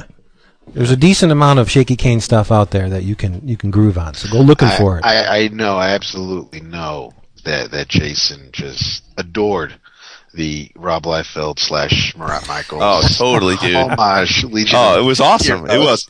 Yeah, I mean that's the thing, you know. Like so I mean, they, I mean, they, the the the the aesthetic in the book is just amazing. You know, I mean, it's it's it's uh, it's just they do such a great job with each you know each little piece, and and uh, and of course that was. I mean, I would pay to have that page. That was awesome. Shaky, if you're listening to this, if it's for sale, hook a bro- Yeah, Contact the Spandex brother. Groin, Come on, yeah. I'd love to own the, the page with Ramona getting all naked uh, when she's transforming from uh, Sharon Sharon. Yeah, that's a great Uh-huh. page. She's all she's all shaggy down below. He's a fool. It's good, and her hair grows too. I think her, I if they showed her like naked going into um, the the uh, Ramona, she'd probably be like her hair grows too. I bet you the downstairs would grow in in accordance to her hair. That'd Of be course. great. So check it out. Bulletproof, Bulletproof Coffin. Yeah, it's it, awesome. it's it's it really is very Yeah. very good. It really is. Yeah. All right. So solo. Who wants to get on the board the bus and talk about some solo stuff? board the bus. That's nice. Um, Chris, have you guys what- have you guys read uh, Fear Itself yet? Yeah. I was, I was interested in your thoughts. I was looking to take a break. Go ahead. Oh, Snap. Uh, Fear itself. Uh, I have not read issue number two yet. That'll be coming on Friday. So, or it might already be here, but I haven't read it. I don't know. It's, it's forget when it came out. But, uh, but um, first of all, uh, the art awesome. Immonen's an absolute beast. Uh, you know, he's actually been around a long time, but you know, I, I guess some people don't really associate artists until they see him in a big event or something. But, um, but It's certainly, not his first, I mean, quote unquote, event either, because he did Final Night for DC back in the 90s. oh wow! Yeah, wow. Yeah. There you go, well Dad. uh, but uh, so the art's awesome. Um, uh, a lot of people seem to have uh, a problem with the first issue being kind of a slow build, that there wasn't a quote unquote event horizon type of thing that, that, that, that set the tone for it being a massively important thing. But to be honest with you, I kind of like that because I feel like events are so formulaic now even to the point of where Marvel and DC are both coming out and saying, "Look, we're doing events because we didn't do them last year and and it hurt sales." I mean, so it's like so the idea that that they they weren't going to use the same tried and true. I mean, the last thing we needed was another Marvel event that starts off with a big explosion, right? I mean, because it's the mm. last two did the same thing. Yeah. So I like that they started it off with a little bit of a slower build. Now that doesn't mean that in the seven issues they don't have to tell us a very uh, action-packed and complete story. So I, I, you know that's to be determined, and we can only judge that when the seven issues are done. But the first issue is set up. I, I didn't mind the fact that there wasn't some. Ooh, here's this thing happens, and it's making it really important. You know, I, I liked that it was a uh, uh, you know, setting the stage of the characters, kind of telling you that there's some things going on. Um, I'm a big fan of mythology, uh, and and being a, a, a Marvel zombie for my whole life, I, I, I definitely dig the Norse mythology. So I love the idea of playing with, with some of that and bringing in you know Skadi, who is a you know long established in, in Norse mythology, but to my knowledge has never been featured in, in, in the Marvel mythos before. Love that idea. Um, intrigued by the setup of of it of of Odin not in fact being the All Father. Now, this is where I, I'm interested to see where they go because the again, it, it, Skadi's a legitimate character from Norse mythology, but the way they're setting it up, I don't necessarily think they're going to go strictly by classic mythology because I couldn't. It, then I then I don't think that they could really j- jive who the resurrected uh, All Father is because I, I, don't. Mhm. He wasn't. He, he wasn't he wouldn't have been the person they're portraying him to be put it that way Yeah. um, but nevertheless it's it's cool that they're still taking pieces of it and fractions you know I guess putting a spin on it but They're, uh, mar- they're marvelizing it. yeah yeah um, I, I think it's like It's I'm, like the I'm- War- Warriors three. Warriors three are are Stan Lee Totally, creations. totally, Yeah. Um, I'm totally down with the idea of of. I mean, it's a it's a pretty basic premise. You know, seven badasses are going to get. Well, I guess eight if you count sin, but but they're going to get these hammers, and these hammers are these badass weapons, and and they they they make already powerful people even more powerful, and then these guys go on a rampage. I, I've I've unfortunately been subject to the spoilers of now knowing who all of the hammer wielders are. Um, so I'm, I'm gro- like I groove that concept. I mean, I- is it a simple concept? Yeah, but it's it's straight superhero stuff. I mean, um, it's it's like the classic, you know, Voltron fights the new mecha each week, or you know, there or Star Blazers fights the new bat. You know, it's I, I love that. It's like okay, the, they're gonna have these eight badasses to fight, and uh, and sure, it, we can guess that by the end of the of the comic, most of them are going to lose their hammers and, and, and be defeated. But that's what that's what superhero comics is. So Yeah, you know, what I don't I about. don't see that as a criticism. If, if if that bothers you, then you probably should stop reading superhero comics because that's just that you're tired of the of the of the of the trope, right? But if um so, so you know so like long story short, the the first ep- the first issue I thought was was a okay. Now I've I've heard plenty of people chime in on the second issue saying it let them down. It was boring. Really? I have not read it though, so I don't. I I don't thought it was cool. okay. Yeah, it's yeah. I mean, it just it you know the the first issue was uh, all the setup w- with Sin, which if you have a chance, go find the one shot, the uh, the Book of the Red Skull. Was that the name of it? Which was uh, it was written by like a couple weeks ago. Yeah. yeah, it was written by Brubaker, and it's really kind of spinning out of the Captain America series, and it's it's Sin, Red Skull's daughter, and Baron Zemo going to basically find the the hammer or where the hammer is, and uh, that was a great a great lead in, uh, kind of a nice prequel to uh, to the first Fear Itself issue. But the second one just kind of picks up with the hammers, and it's it's kind of a a getting the band together issue, but it's cool. It, I mean, you see these really ultra powerful characters, you know, leveling up basically. Uh, but what's uh, what's a little different about it is that the the, the hammers, it, well, they do what. Uh, imagine the the, the characters uh, are all Donald Blake. Okay, what happens whenever Donald Blake wields Mjolnir? He turns into Thor, which is a completely different character. There, you know, and sometimes there are bits of Donald Blake which will bleed through, but it's a completely different personality. It's the same thing that's happening with these. It's a, a spoiler if I and I'm sure that hmm. people hmm. have seen stuff. Um, is it okay if I spoil who one of them is?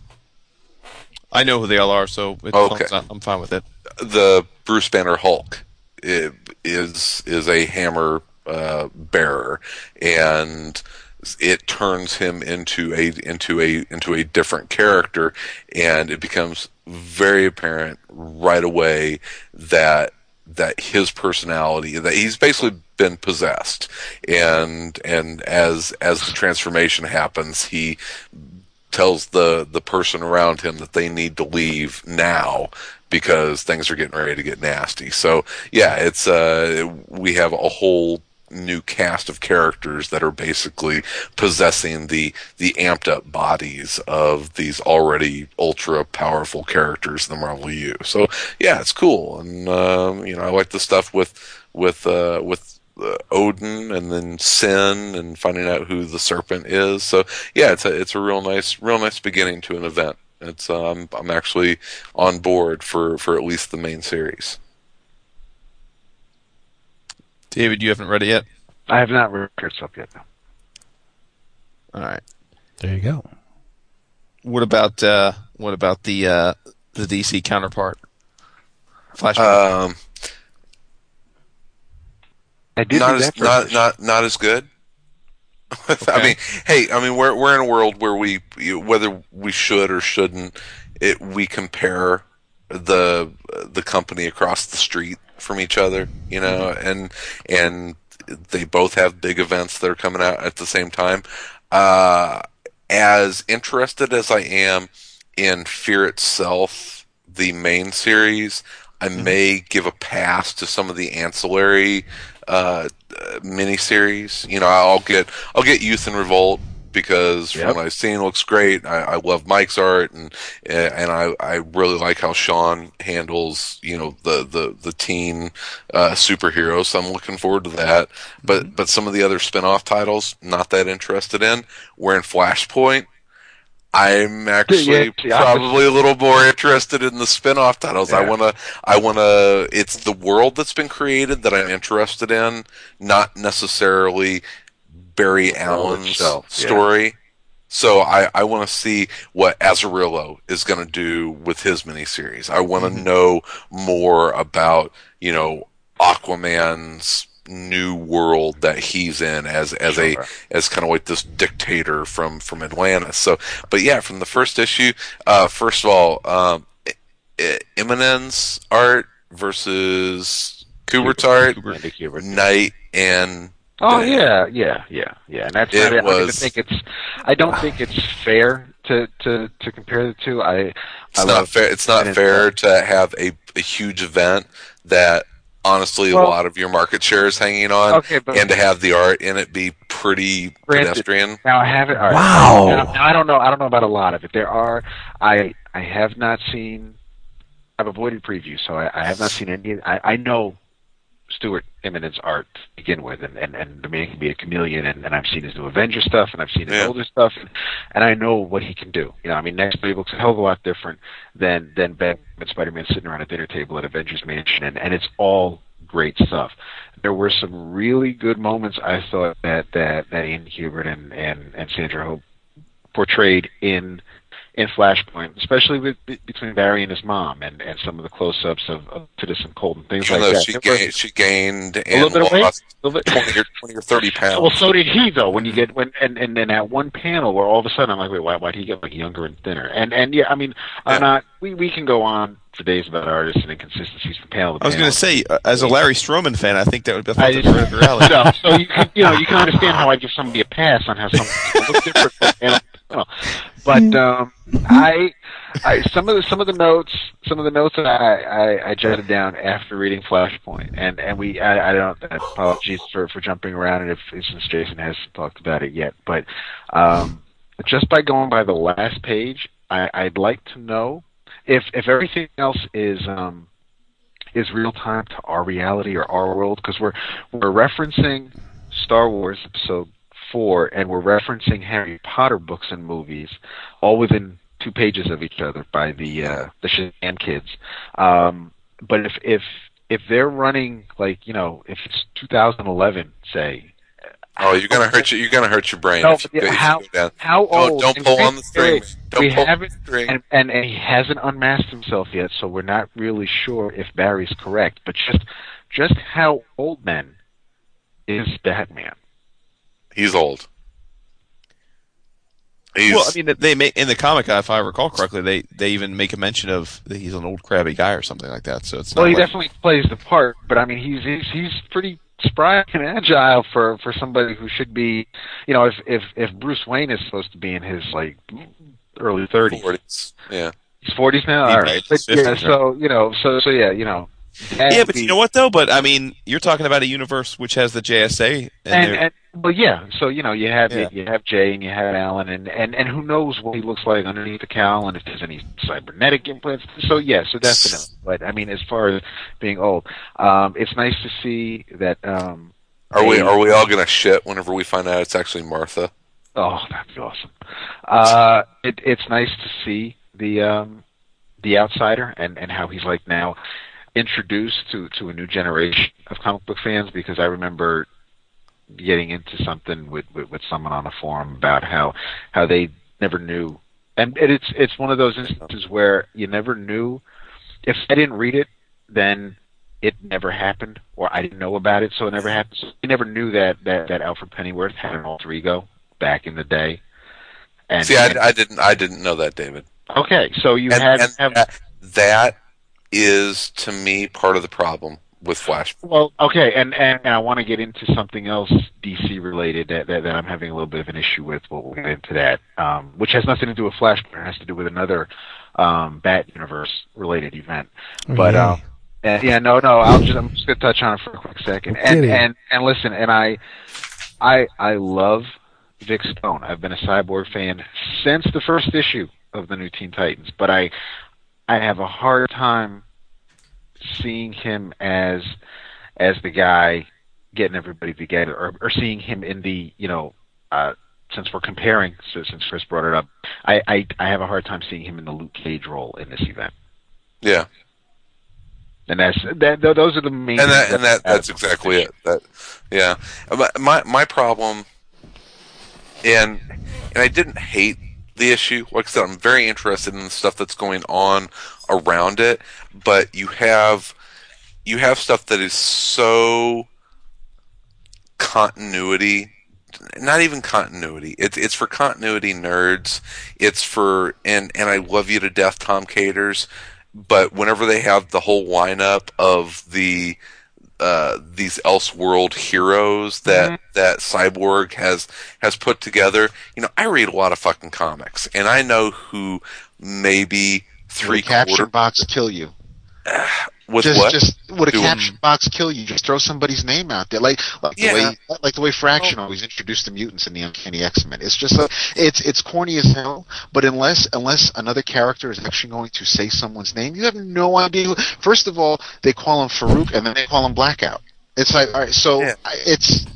It, yeah, it, it gets frustrating. You're absolutely It- right. Well, yeah, it and, and that, and there are new characters that are being introduced. I think alongside some mm-hmm. pretty obs. It's a Geoff Johns thing where he's Yeah. he's bringing back a bunch of obscure characters or obscure facets to characters that the continuity nerds are going to be. Oh, that's awesome! It's the Outsider. I had no idea that Outsider was Al- Alfred Pennyworth. You know what? That would have been great to know, but you have to dig for it. And I'm not against having to work for something, but whenever we're talking about event books, which this is, it's much cooler for me to see the Hulk turn into a gargantuan badass with a big fucking hammer than it is for David to tell me, "Oh yeah, outsider, that's Alfred Pennyworth." I am going to. I'm know what going I mean? to temporarily ban the first person in the episode thread who says, "Well, after you read that, you could hit Wikipedia." I am not going to fucking hit Wikipedia. No, when yeah. I'm Wow, this there's- comic book. Guys are venom. Look at that. yeah, I gotta say, like, I'm not quite like. I guess I, I don't like.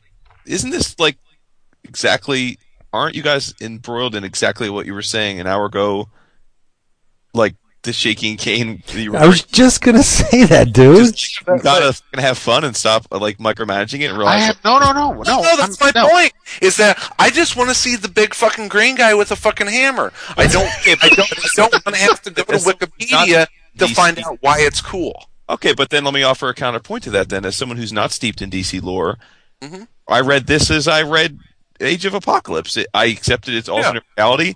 I didn't know all the. I was I was sure there were characters that I that I had I been a DC uh, nut for thirty years would have been like, oh shit, that's so and so. But I I didn't I didn't feel gypped or confused that I didn't. Okay, but but you had all right, this character I'm going to read more about. I mean, I, I as a as a narrative, I thought the story was accessible, straightforward. I I got what they were doing. I was like, all right, cool. I, I get and- this. Along for a ride. I mean, I know anybody. I mean, I know we've we've had threads about you know what's what would what would be good to read by DC right now. You know, since they since they've been you know canceling a few books here and there, and and and the co-features have have pretty much stopped. And where should I read next? And there are you didn't you don't need to know anything about the past few years of DC. I, I haven't read the new Flash. I have no idea. You know, after All the you first need to issue know of is that Barry, Barry Allen is the Flash. That's all you right. need. And and and I mean, and everything else. It, it was it was a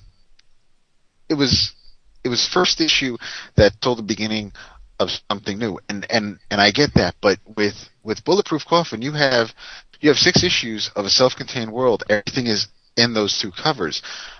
I'm reading a DC book that DC and Geoff Johns loves to reference things that have happened in the past 75 years of a publishing company. Hmm. And and you know, again, you could read this issue and everything you need to know between Batman's narrative and Barry and his mom and Cyborg trying to get everybody together and and the, the Secret Seven or whatever Seven and, and the Shazam kids and things like that. I mean, and, Captain Thunder and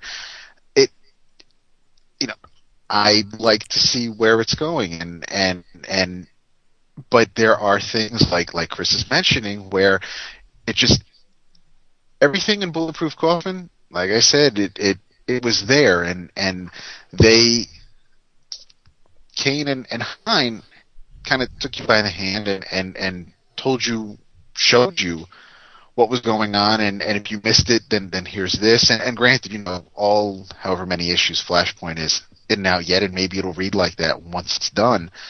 But anything to maybe make it a little clearer as you're reading it, I don't think is a bad thing.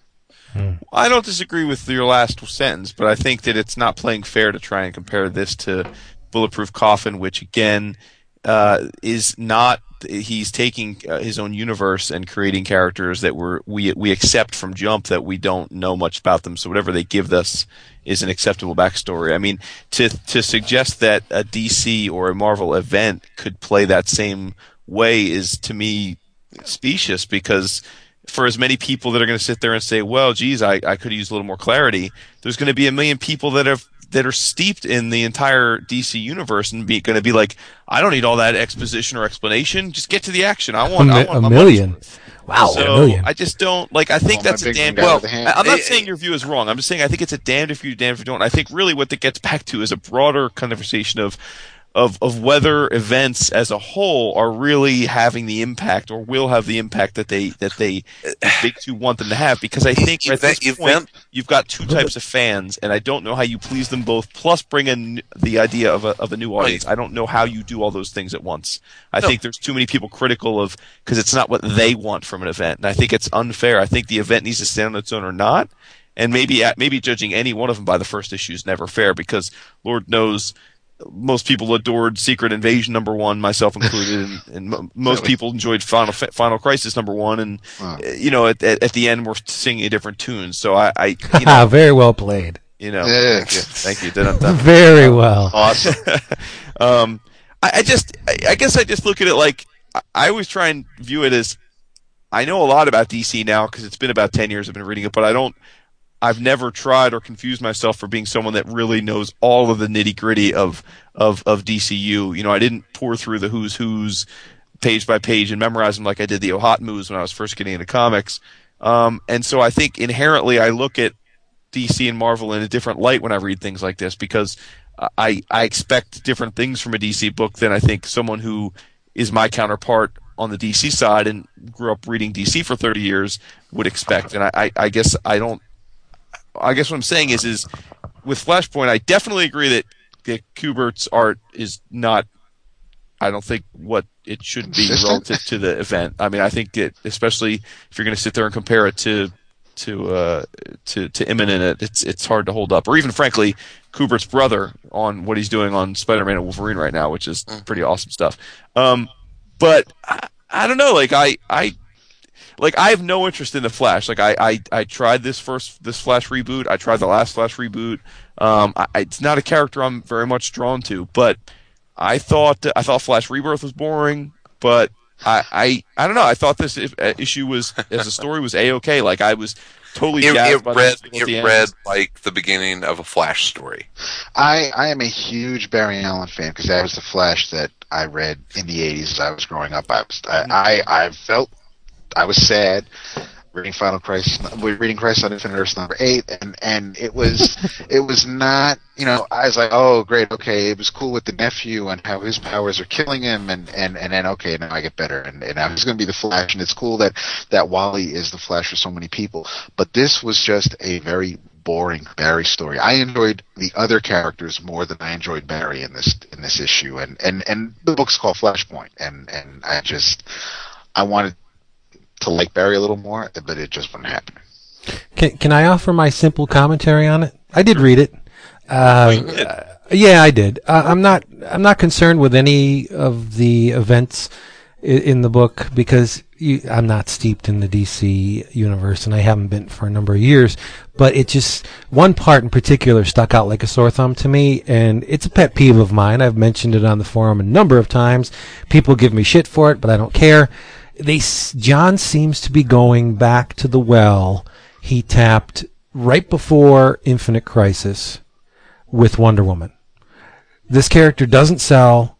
Not many people want to not want to read her, so we'll make her a badass I gotta, I gotta by by ki- by killing Maxwell Lord in front of everybody. And ooh, she's a vicious warrior. Of Well, there is some she- humor, right, in, in, in, in the two big bads being set up to be Wonder Woman and Aquaman, which are the Yeah, two supposed icons of the DC universe that can't right, sell for shit, right? Yeah. Right, and Yeah. and and um, now it seems like it's the uh, was it called Sacrifice, the Superman Wonder Woman crossover leading into um, yeah, okay. Uh, and that was Infinite Crisis, right? So Yeah. there, he, he, it seems like sacrifice on steroids, or in this case, estrogen, because not only is he having Wonder Woman beca- and her Amazonian uh, legions being badass, they're going over to Britain and killing all the men. So now it's like Maxwell Lord times a million or, or a couple uh, millions and millions. It didn't work back then. It's not going to work now. Get it through your head. Wonder Woman will never sell. And, and it, it, it, infuriates. the point. Just- No, but I mean, at least uh, even a high profile character, it's not going to work with Wonder Woman. Why are they investing even even a fraction of time in this character that has proven over the years to never It's connect? Yeah, I haven't heard part of- one of the It's Trinity. part of the Trinity, dude. Oh, whatever. Uh, yeah, it's part of the Trinity because they include her in it. Nobody is filling out ballots saying, I want Wonder Woman in the trilogy because the majority of comic buyers don't care. They- Well- they- look at the track record. They don't buy the book. You, The, o- the only reason why they care is because she's in the JLA, or she was, or or she will be, or whatever. She's she's she's po- popular by association. Well, you're right, but I, I think though that again, if we're playing fair here, DC and Marvel are perennially trying to do that, right? And every now and then they hit. Like, I mean, Thor. Uh, it had been a long time Yeah. since Thor was a big seller, right? And then they kept, took him away for a bunch of years, and they did a reboot. Captain and it- America was in the fucking. Yeah, shitter exactly. I was going to say. I mean, I read Captain America Oh, yeah. for, for 30 years, and he was never. You know, we could all talk about our favorite eras or eras we thought were iffy, but he was never a big commercial su- success. Yet he was an icon of Marvel, and they kept pushing. And then now they have him as a hit, and he's going to be in a movie. I mean, it's like Yeah. so. I get why they do it. I mean, I I, I think Yeah, it's, I If think you're it's a talking about- losing battle. Brand awareness, though. I mean, I, I honestly think that Wonder Woman is by far and away the most famous female superhero. Like, if Oh, you're I agree. Outside of the com- so that's why. I But mean, that's I not think- saying much.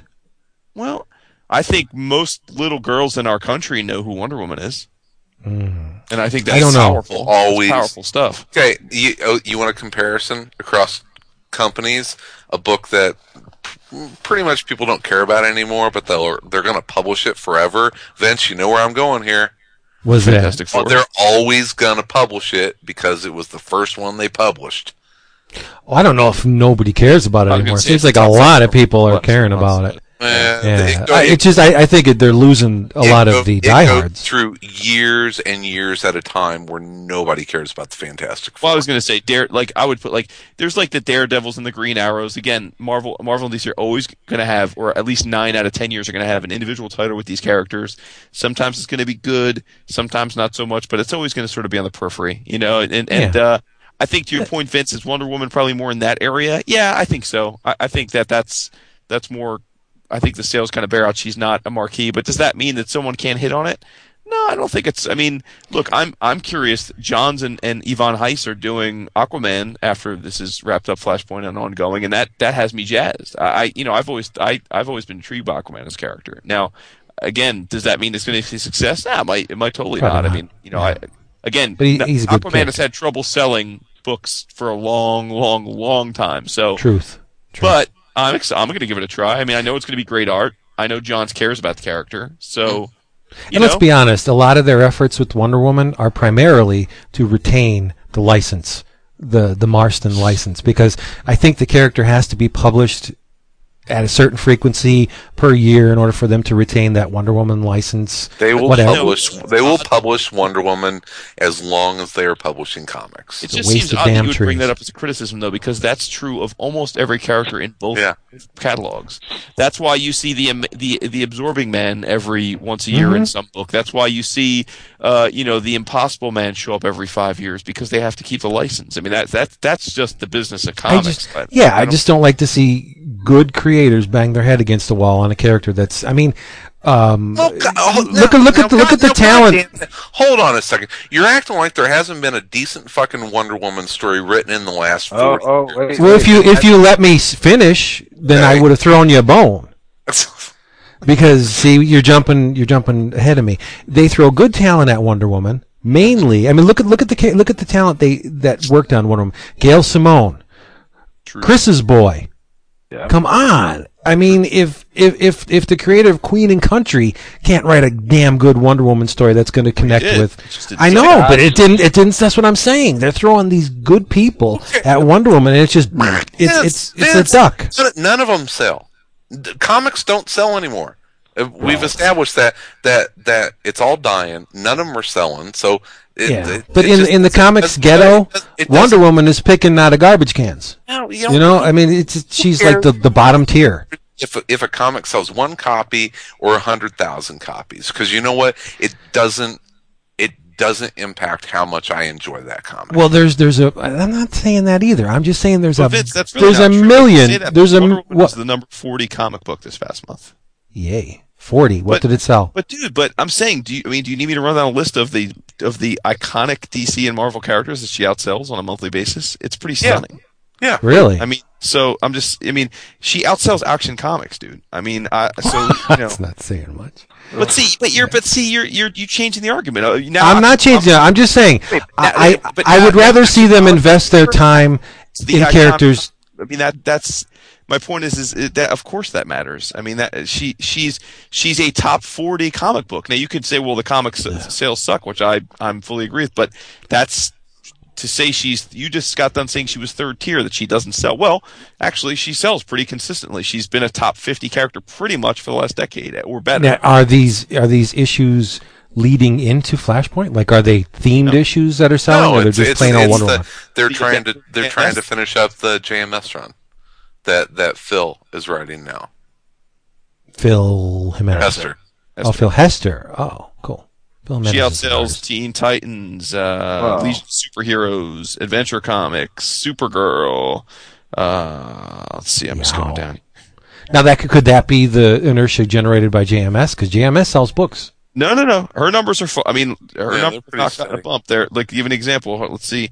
Uh, in 2009, uh, two, so she this last issue did about 33 grand, which is roughly Wow. flat the year before. She did 40. She was doing 40 grand in 2008, about 45,000. Uh, yeah, the Gail, Gail Simone bump. So wow. See, I, I, I'm stunned at those numbers. I didn't think it sold that well. there you go. See. Look at that. So is she a star? No, but I mean, Crow doesn't taste so bad. I was But gonna say, and you know, to Mr. be B, honest with you, to be honest with you, I don't like the I don't like the character at all. I think well, she sucks. gee, you're she's kidding she, me. you're Yeah, I DC think it's she's your ridiculous. DC version of Ororo, clearly. Uh, Storm, yeah, Yeah. true. It's true. You just hate women. I don't hate women. I, I I love good women, cute, great, strong women characters. I just don't love Wonder Woman or Ororo. I don't. I mean, I'm. I not that I feel like getting into this now, but I don't quite get your disdain for Wonder Woman specifically, just because you seem to have a soft spot in your heart for some pretty. yeah, I do. It's, it- female Wonder. Woman has has uh, other than She's too empowered for him. No, no. Other than nursing Batman to he- back to health in Obsidian Age, Wonder Woman has never, ever proven herself with me. She's it's just a flat, one-note character. That's it. I, I, I find nothing appealing about her.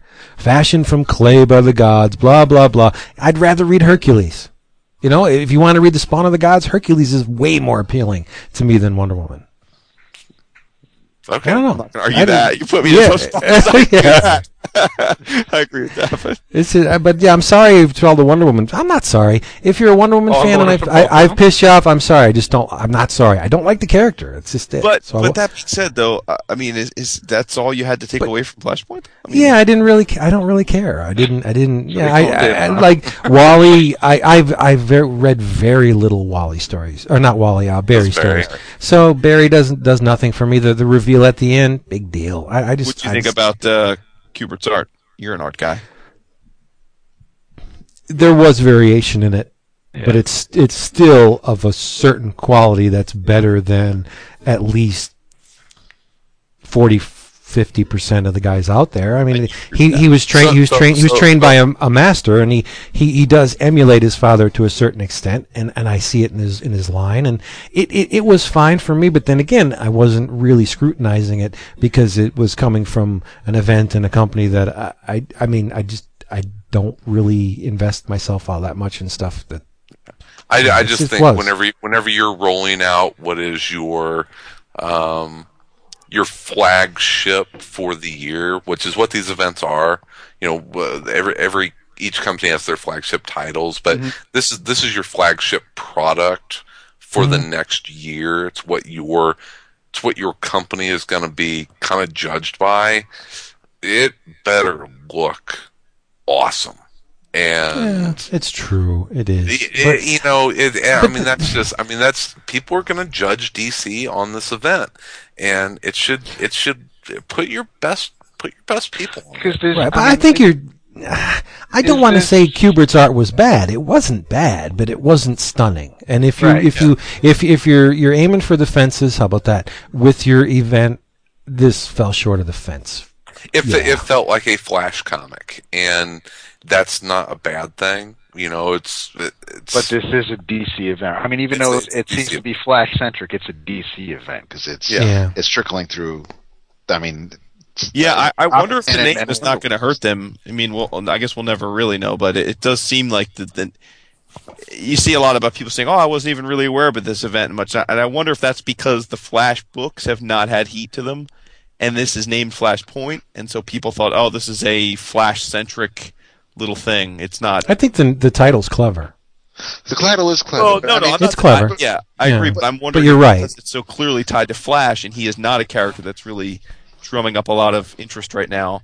Um, Johns and and and Pacheco it's like- and, and Van Sciver. I mean, they had and, and then Reis. They they you had a Green Lantern comic for a few years before uh, the um, the, the Sinestro Corps and and and and Black Knight and, and and those events came into place. Flash has been published for a year and a half, maybe, and then we have this event. So Yeah. I'm also reminded of something that uh, that Chris's favorite uh, uh, Brian Bendis said. But I, in all seriousness, I, I, I do think that uh, that one thing I do really appreciate Bendis is that uh, he I think he's very aware of the um, realities of being on top is fleeting, even if you're on top.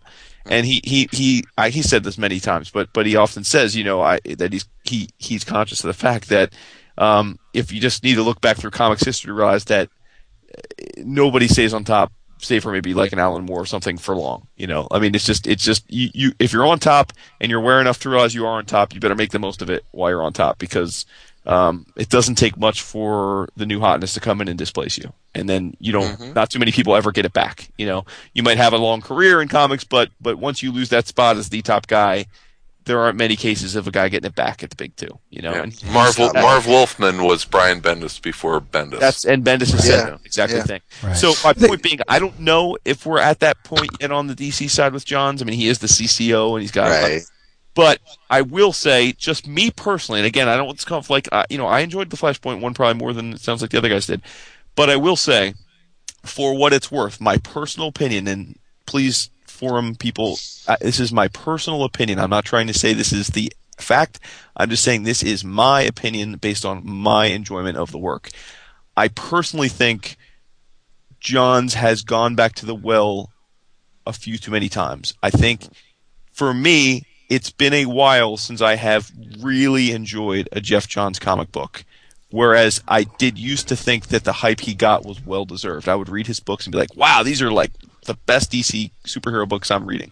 It's, again, maybe it's just because I'm getting tired of him on a personal level. For me, he is not a guy that I think is a, is, is, from a storytelling standpoint, is knocking my socks off anymore. And it's for, again, for me, it's because it feels very formulaic. Like I feel like I know exactly what a Geoff Johns DC comic book is now. Like I know exactly what he does. He has like the same take a character he loves, layer in a bunch of stuff from different eras that he was geeked out about, uh, bring a, cl- a classic villain back that he was, you know, same thing, and then you know heroic and you know triumphant arc, and then boom, and then and then eh, while I'm doing all that, what makes it a Johns thing is I'm going to retcon. I'm going to retcon in cool things that you never knew about, and then I'm going to retcon out anything I think is stupid, so that the new st- and when I leave you, I got a new status quo that all the other writers have to follow.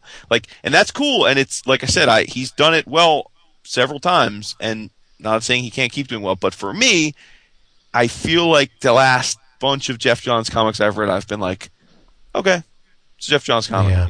And Hey, like you're normal. right. It it There are plenty of comic writers where I'm like, oh, that was no good. I never read it and think, oh, that's terrible. I just read it and say, okay, I I, I know what he's got here going here. Like I, I know where we're going. Issue one, I know where we're going by issue six or seven. Like I get it. You It know? did read like a little bit of a fumble, and I, I think David said it best. Yeah, I kind of enjoyed this a little bit more when it was House of M. Yeah, and it's true. it's just a very familiar setup to it. Mm-hmm. But I just want to clarify then, I one mean, more. that wasn't- okay, go ahead. Just I want to clarify something so people don't think I'm a sexist pig any more than I've given them, you know, the need to in the past. But when I said, you know, uh, her her main thing for me was when she nursed Batman to health. I don't mean to that she was subservient or you know waiting hand and foot on a man. That's not what I mean. To me, a female character, if she inspires reverence or awe, or I'm admired of the way she conducts herself, or I just like the character, then I'll groove on the on, on the on the female character. And Wonder Woman has never given me any cause to uh, revere her, other than she's a really cute woman in a revealing costume who could punch, you know, through your head that's Wonder Woman for me. She's all right, but I, whatever. I just I don't put too much stock in the character. But I didn't mean it to sound like yeah, she she made a very high You profile man well. for a sexist- uh, the no, I didn't. that- that yeah, no, that's not what I meant. I just meant that was the one thing where I said, oh, you know, Wonder Woman's pretty cool because you know she's pitching in and she's actually doing something that matters. And if she showed a little side boob, it would be a little bit better. Be a lot If. Lynda Carter's in the costume, then hell yeah. Hey, Yeah, now. yeah, yeah. Hey, All right, I'm yeah, that's cool. So Flashpoint, it was yeah, it was all right. It, it, it was it was okay. I, I will read the next issue, but I'm uh, I'm much more interested in, and I think Jason probably just summed it up exactly why. I'm looking forward to other writers' stories about this, Right. this alternate reality. Yeah. I, I, I'm much more interested in, in seeing what Azzarello does than what Johns does. So how do you outlive your shelf life as a creative individual? How do you do it? Do you do do you pull David Bowie and reinvent yourself every two or three works, Well, or you have wha- how do you stay fresh? Well, that's tough. I mean, you have to have transcendent talent, right? Who's done it? Well, it's Uh, Alan Moore's the only one. Alan again, Moore, It's yeah. cliche to always throw Alan Moore out there, but again, and I think part of it is because he really doesn't. He he doesn't. He's a and that's Wade? he, he's a different. No, no. Who'd you say, Wade? Yeah. No. Wade's been around for a long time. Long Again, time. though, but we're not talking about that, like because that's what ben, like I was try- when Bendis he's saying you, you're not going to be at the top forever. I, I I don't have any doubt that Bendis and Johns, if they want to, can will be able to write comics for the next thirty years, and probably will if they want to. But what he was saying is, is you know, he's not going to be Brian Michael Bendis ten years from now. He's he's he's lucky. He's you know he's beaten the odds to be as big as he's been for almost a decade now. That's that's longer than most get, and that it's really un- unrealistic to think he'll be the guy at Marvel ten years from now. And and the same thing with Johns at DC. So I, I that doesn't mean they're not going to be important writers or get gigs all the time. But I just mean like you know you go back and pick. They're not going to be dri- they're not going to be driving Right. the Yeah. the company creative. Right. I mean, boss. think about all the guys we wax nostalgically about, both artists and writers. A lot of them are still. wor- I mean, Byrne is still working in comics, but he's not John Byrne anymore. You know, Rick I mean, Veitch. Come on. Sure, George whatever. George. I mean, I'm saying you can pick a name. well, no, I mean, no, I mean Walt I know, Simonson, no, I right? Well, Alan Yeah. Davis. I mean, Walt, pick whatever. You, any artist or writer Yeah. you want to pick, really. I mean, that, that was maybe at the top of the game. I mean, um, Liefeld. sure, dude. Even even. Uh, well, I was going to say even John Romita Jr. I guess he's still pretty big. I mean, he's still one of Marvel's go-to guys. So he might On be one of the better examples. Him and like George Perez are probably, in terms of the art guys, they they seem to still be 20 years into their time at the top, still sort of command. Seem to be guys that Marvel and DC always will give like premier projects to. But Yeah. Yeah, it's harder for um, the writing side of the uh, creative team to stay fresh. Uh, John Buscema changed his style very little over over. I Yeah. mean, if at all, and and he still roped him in because he was super solid to begin with and stayed uh, masterful throughout his entire career. So nobody said, "Man, I'm so tired of looking at this John Buscema artwork." You didn't hear that, you know. But for a writer, it's it's a lot different, and I think a lot more difficult Yeah. to, to stay fresh. Yeah. Oh well. I think we had fun. I'm not done though. I wanted to talk about another book. you? Oh, guess we'll have to do that next week. Oh, I, early, yeah, dude. I can, it, yeah, I got, I got. It's just a little, a little thing I, I threw together. Uh, I tweeted something today. I just give me like five minutes. Yeah, you I. I, I, I tweeted something today saying, you know, I'm, I'm mad at myself because I've underestimated Dynamite Entertainment again. oh Jesus, I know what you're going to talk about. I Yeah. do it all the friggin' time. I underestimate these guys. Um, uh, I, I mean, I over. wasn't. No, I underestimate because a lot of their stuff knocks my. I know this is where we part ways on a lot of things. uh, uh, I uh, only like one Dynamite book, and it's the one you stopped reading. the boys, right? But I mean, a, a lot of dynamite books, I, I lowball them before I get them, and then when I get them, it's like, wow, this is great, and, and that happened over the weekend. Um, I, I not over, the, yeah, well, Monday, whatever. Nobody cares when it happened. I just want to tell you what happened. I, I am a huge Edgar Rice Burroughs fan. I love Burroughs, and I was Are very, Really? Oh my god, I yeah. no. And, and I was very reluctant to buy into the Warlord of Mars stuff because I thought nobody's going to do justice to uh, Burroughs, at, at least not out of Dynamite. You know, because what I've seen, uh, aside from the stuff that I've bought, it, like the Green Air, the Green Lantern, not Green Lantern, the Green Hornet stuff. It leaves me cold. All of it, right across the board, does nothing for me. And I parted ways with the boys, and a lot of their franchise stuff just I'm not even digging Vampirella, and and I love the character, so that's why I approached with caution the Warlord of Mars stuff. But I read the uh, thr first three issues of the the uh, Dejah Thoris miniseries, written by Arvid Nelson, illustrated by Carlos Rafael, color by uh, Carlos Lopez, Lopez, Lopez, and Marshall Dillon. Again, there's that name. Did the letters. It's a five issue miniseries. Yow! The first issue just it was like this huge hook buried itself into my cheek with the book, and it just roped me right in. And maybe. Uh, the wheels were greased because Art Adams did the covers, and they're stunning. They're just um, an amazing uh, Art Adams and women. It's like peanut butter Oh, and jelly. yeah. It is Yeah. crazy. It's crazy. Uh, so I bought the first three issues, read them. It's outstanding. It's very good, and the setup is really cool. It's an original tale of Barsoom. And written cue the crackliness. Fucker. Is this is this an ongoing or a limited series? I can't tell you I'm crackly. Uh, I believe it's a five, five issue mini, right? Mm. Why don't you guys Bad. Vamp for a little while. Uh, Strike a I don't- pose. seeing as none of us have read this, uh, Yeah. well, I will ask this though. So, um, ha- ha- uh, Dap and, and Chris, do you have much experience with uh, with John Carter, Warlord of Mars, uh, either in the comic or book form? No, not as much as I'd like. No, Nope. actually. No, I- I, I- I, I, like I like the character design.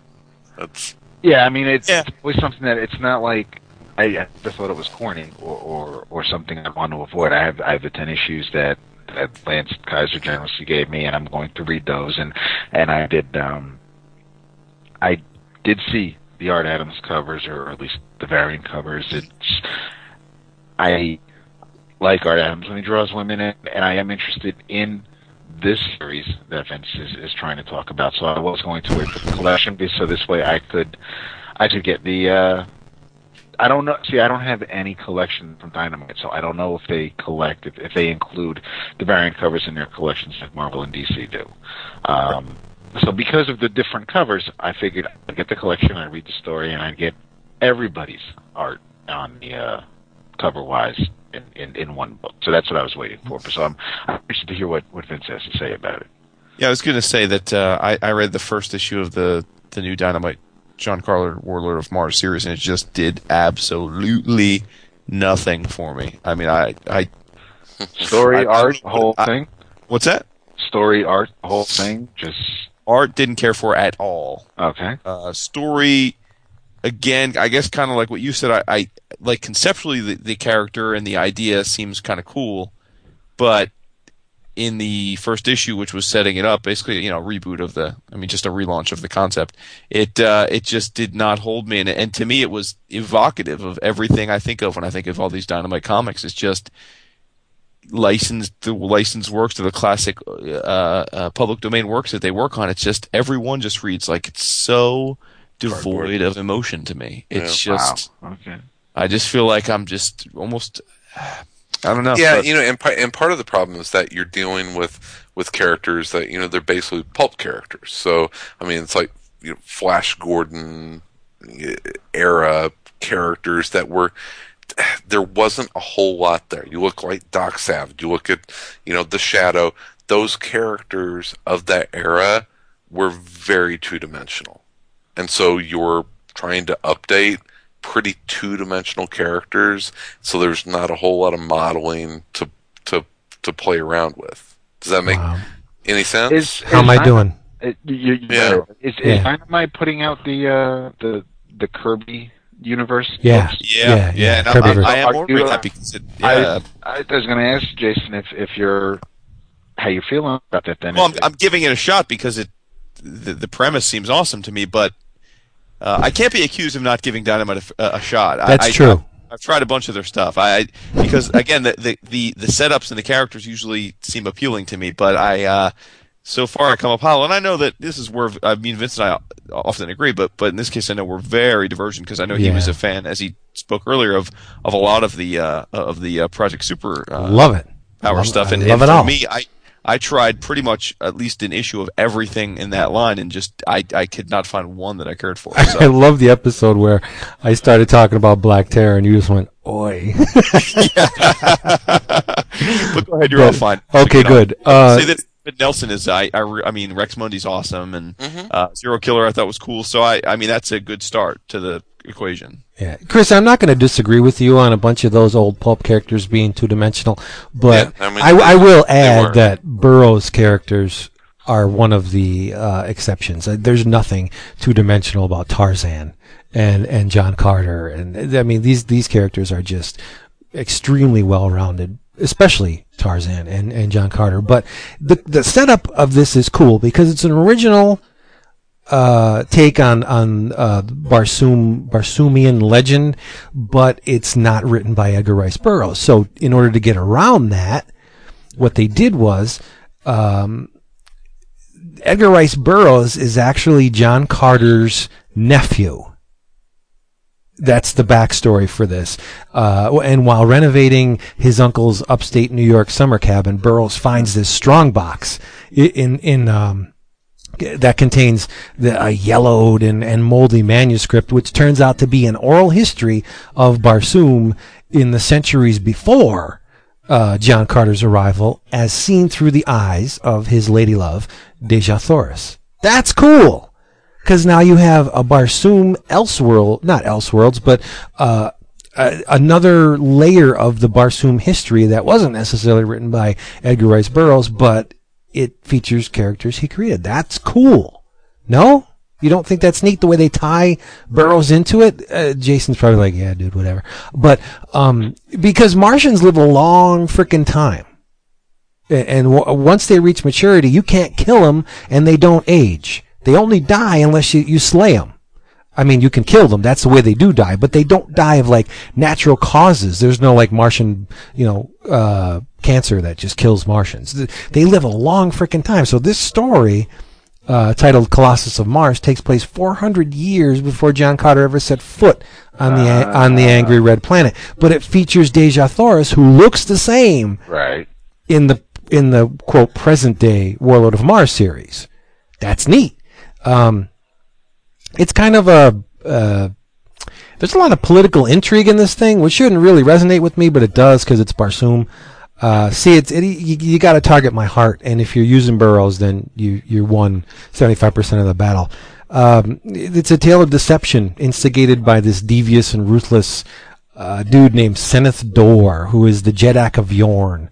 There's these leaders of sections of Barsoom, and they're called Jeddaks. And the the the uh, next step down is is uh, called another thing. I think they're called. Uh, uh, what the hell's the name of it? But I'll get to it. Um, so like the denizens of this twin city of helium, which is separated into greater helium and lesser helium, and these dudes have been at war for hundreds of years. So there's just one battle going on, and the lesser forces, uh, which are led by Dejah, Dejah Thoris's grandfather, dude named Tardos Mors, and her father, Mors Kajak. I love the Martian names; they're awesome. Have have like they've maneuvered their armies into position where they're going to stomp out the greater helium dudes forever. But as, like right before they deliver that killing stroke, the the Jedax of Yor- Jeddak of Yorn calls for a ceasefire because he he demands the hand of the delicious Dejah Thoris in marriage to his son this chubby, clumsy, bookish dude named Dorvalian. And he calls for an audience with the top tier of the leadership of both halves of Helium. When they get to the Jeddak's presence, they find out it's all a ruse. After their arrival, the Jeddak of Yorn announces that he's going to take control of both halves of Helium, and he throws the furious ruling families uh, in irons. But there's a chink in the Jeddak's armor because he mistreated the shit out of his son. He he berates him. He calls him, you know, um, a lesser man because he always has his nose in a book. He mocks the kid. So Dorvalian works behind the scenes to release Dejah Thoris, who then in in turn releases the ruling families of the two Helium cities, and chaos ensues. It's neat, but but there's there's more to it than that. The the Jeddak has discovered this ancient Martian artifact, this giant green colossus, hence the name of of the the story, which was created by one of Barsoom's great philosophers and inventors. But the thing's dormant, and he wants to revive it. And he does. He revives it, and it takes possession of him and drives him even more mad than he was. And he just runs roughshod over uh, the lesser and greater helium dudes. There's an attack by the green men. You've seen the green men, the forearm dudes with the quad pecs and the tall with the tusk teeth and the bald heads. The the green men, right? Anybody? Yes. Uh, yeah. Um, so there's a huge battle, but it's it's so freaking well done. Uh, obviously, there's a lot of borderline nakedness in this book because the Barsoomians run around with very little on. Uh, Dejah Thoris basically has pasties and a G-string. Yeah. That's about it. And in the hands Okay. in the hands of a lesser talent, it wouldn't be as appealing. But this Carlos Rafael guy, he seems to have taken a nod from uh, Frank Cho. He's very reminiscent of Frank Cho. The anatomy is super solid, I and it's not that. it's it's not just let's portray this character head on. Let's do a three quarters view. There's characters twisting and bending and grasping and turning, and all the muscles are doing the things muscles should do in those positions. I mean, it's the anatomy is rock solid and it's really well drawn. It's clean too. There, there's not a whole lot of noodling. The line, like Cho, when Cho lays down a line, he knows where it goes. He knows the indentation of the muscles and how they move and how they stretch and compress. And this guy, this uh, Uh, Carlos Rafael, he's got a really good handle on anatomy, and that's required if you're going to draw a bunch of people running around basically naked, men and women alike. You better know your anatomy, and Yeah. he sells it. He sells it like a master. It's really good, and like I said, the story's solid, and it's Burroughs, and it's surprisingly I'm sorry, Dynamite, but I, I, I lowballed you again, and I, I'm going to be very reluctant to approach your stuff like that in the future because this Warlord of Mars, Dejah Thoris, is really good. I haven't read the main Warlord of Mars series yet, so I don't know how good that is. But this is worth buying. David, you should run out and get it. I just, I just get the collection. And that's the thing about Dynamite, though. You never know when the damn collections are coming out. They're really uh, slow on the trade But paperbacks. see, the Atom Yeah, covers are. aren't even the, the the standard covers. They're they're uh, they're the variants. So I don't know. I have a Project Superpowers trade, the first one, and they reprint the they reproduce all the covers in there. I'm pretty sure. So you're you rest assured you will get. I don't know if you're going to get the nude Art Adams variants in the trade. I'm, I'm sure Wait, you will. what? Part Oh yeah, There- there's there- you know because it's dynamite. There's multiple covers, Yeah. Yeah, and Art, Art, Art Adams is drawing the nudes. well, he draws two covers. He'll do Dejah Thoris uh, in a very alluring position with the with the pasties on, and then there's another version of the cover where she sands pasties. Yes, That Dude, do you know lot. how much that OA would go for? that's what I'm saying. Yeah, and I mean, seriously, like I bet you that's five figures. Uh, yeah, uh, and yeah. she's she's more she's a lot bustier than your typical. She's like Johnny Future. She she has the same breast size as John. Look at me talking about breast size. Now, You- see, if you- uh, I want to get Yeah, back you're to you're, di- you you're digging of. your Wonder Woman hole. I know, I know. Uh, Bomb Queen a, a, while, a couple weeks ago, yeah. and you had mentioned at the time that it was it, it, it it's naughty, but that it goes more than naughty. Right. No, this is a much the, the no, no. Well, bef- I'm sorry. I, I don't mean to, but but just to be clear, because there's that bomb. There's the bomb queen, the bomb the bus, whatever. uh, right. So uh, just to be clear, though, is it is it just TNA or is there? Is There's no penetration. You might see Bush. Oh wait, you're Wait a talking about Bomb Queen. He's talking Yeah. about Dejah Thoris. no, I'm talking about bomb queen. Oh no, there's not penetration. No, but No, it's there's no penetration. there's implied sex. So not- it's like it's, uh, not Butcher Baker. It's, it's Yeah. Not as, so no, it's not it as gets graphic pretty. as um as uh, empowered. no, it gets um, it's more empowered. No, it's more graphic than empowered. Right. And empowered, she gets banged every like every third page. Yeah, but you don't really see anything. Well, you, You- see her. I mean, you don't see his co- his his cock in her. s- right. It's, you see her banging it out. Her, He said her- that so. his-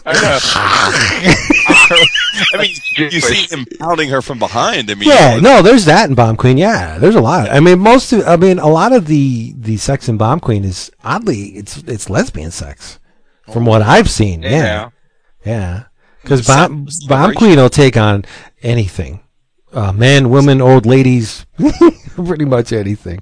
But um, this Warlord, the Dejah Thoris, is a mature title only because like I said, the the the Barsoomians run around in very little clothing. I mean, there's no nudity in it, but if I mean, the, the there is Got it, Florence. exposed breasts, but there's no nipple.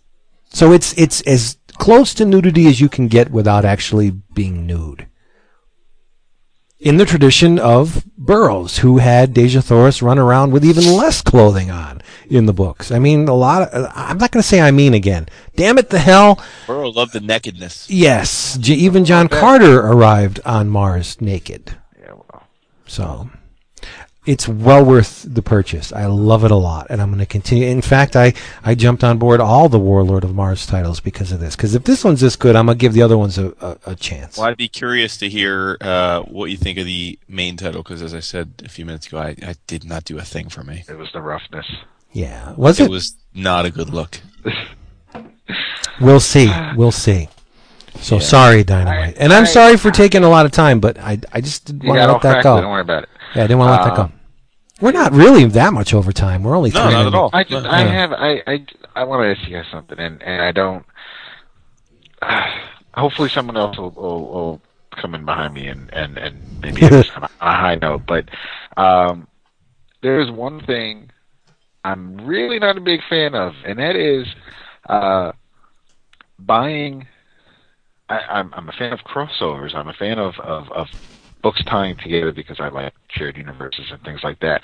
But I really kind of get cheesed off when when I open up a book and I see that it's part two of an of, of of a tie-in, and I I purchased parts three and the conclusion, but I have no idea where part one started because part Ah, two yeah. doesn't tell me. Yeah, that's by the nuts. way, before you, and I'm I'm I'm flipping through the last batch of books I got from DCBS, and I, I ordered because Renee still gets Gotham City Sirens. There was a Judgment on Gotham uh, tie-in on the family of titles. Part two is in Red Robin. Part three is in Gotham City Sirens. The conclusions in Batman. I have no idea where part one is. Why don't you just Google the damn thing? I should Wikipedia, right? yeah. You know? So it just it, it I I would have fired off an email to Zach while I was recording if I had I don't know if it came out the same month uh, because the only reason I knew about it is that I I was reading previews when when I ordered Sirens and I saw that it said it's a Judgment on Gotham tie-in and I thought I ordered all the other Judgment on Gotham books from that previews so I'm guessing the first part was the month prior but again Yeah, who knows? I and and it, it pisses me off because it, it when you get to the end of Red Robin, it says that uh, continued to be continued in Gotham City Sirens next month. It doesn't even give you a goddamn issue number. So if if Hmm. you don't even see this, if, if you had no, Right. or- and and it doesn't say Gotham it, on the top on the Red Robin cover. It says Judgment on Gotham above the title. It doesn't say anything like that on Gotham City Sirens or Batman. So you don't even know that there was a a, a, a tie-in going on. In, Yeah. in the book. Yeah, in addition to Geoff Johns casting his hooks way far back into the past for the the outsider thing, like in DC's upscale event, this not perfectly delineating where people can go to get all the parts to a certain story. That's a huge hurdle for new readers. A lot of them aren't even going to want to try and jump it. No, people just will give up. They'll- Yeah, I do agree. I think to, I agree with both all of you guys. I I, uh, I I think I don't like. I understand why comics aren't written the way they used to be written. I mean, I can go back and read a. As much as I'll love to go back and read a comic from 1981, I, I mean, I understand that it's you know storytelling can evolve and it doesn't have to. You know, I, there were plenty of comics that came out that were way too exposition heavy. Like I get all that. Like I can I can accept that times change and storytelling patterns change but I don't, for the life of me, understand why the idea of inserting little footnotes that reference other things explicitly and stuff are are considered anathema by both publishing houses now. It's I- I- crazy. Yeah. like I don't like because I don't, I, I I don't I can't figure out what what their argument is for why it's not a good thing. Like wh- how does it hurt things? I mean, because eh, you you can't tell me that they're arguing because it takes up spa- space on the page. I mean, you're talking about tiny little bucks, and you know certainly they never have a problem with taking up half the panel with words. I mean, I don't so know. I don't understand that either. One would think that a creative individual who's investing his time in a story would want all of the points of that story to, to connect with a reader. To be reader. fair, though, I don't think it's a writer thing. I mean, my understanding, at least I, I- from what I've, it, it's totally editorial. No, it's- I mean, it's, yeah, it's, and- it's an editorial dictate that they're not that to kills use. me be, Yeah. because the whole I mean the deal when when he was promoting Wednesday comics the whole point was to get you into the comic shop every Wednesday to buy this newspaper Right, and, right. and if you have a footnote or an editor's note telling you hey you know this this last happened in this issue of Detective Comics or this issue of Action Comics you might actually go to the goddamn comic shop and look for that in the back issue bins and and Worked so for Jim Shooter. help It- yeah seriously Yeah. so wouldn't wouldn't wouldn't that kind of help the people who are who Yeah. your customers that are buying your comic books for Wouldn't hurt. Yeah, And they, I've- don't, I've- they, don't, yeah, they, don't, I- they don't care about that. I know I've they heard don't. people complain, or I've heard people explain it away by saying, "Oh, well, you know, they don't do that anymore because of the trade sales. They, they when they when they it'll look silly when they put the trade together." because they block those they block That's out what I was just going to say. Yeah. I, I don't buy that ex- that reasoning because exactly what you're saying, especially because 95% of comic book lettering now is done digitally. So yeah you could, you could insert it into the issues Just and say, oh, yeah. and then and then just just remove it. Just yeah, just remove it for the trade if it bothers It- you. I don't. it's so I silly. don't- yeah, I- I, I don't know, think we the- sound the like, we sound like editors- complaining old men, but I, I don't. Right. It is one No, of those things it- where I just yeah. it, it seems like such an easy thing to do. Is- and I mean, and you know that they, they, I mean, presumably they want you if you bought the second issue. Like, I mean, I can only presume that if you're telling like a four-part crossover between two series, they're doing that in no small part because they're hoping you'll find a reason to then read the other series that you might not have been reading and then like that too, and so there's a cross selling opportunity. So it's like they want you to go and know what issues to go read, right? I mean that they, it's not like supposed to be some grand But, mystery. I mean, even in, and and I mean, not recently, but but pretty within the past few years. I mean, the the, the craptastic lightning strikes crossover between JSA and JLA when when, when started the Justice League of America and it crossed over with Justice Society. It was five issues, and and you had no idea that one went into the next or where.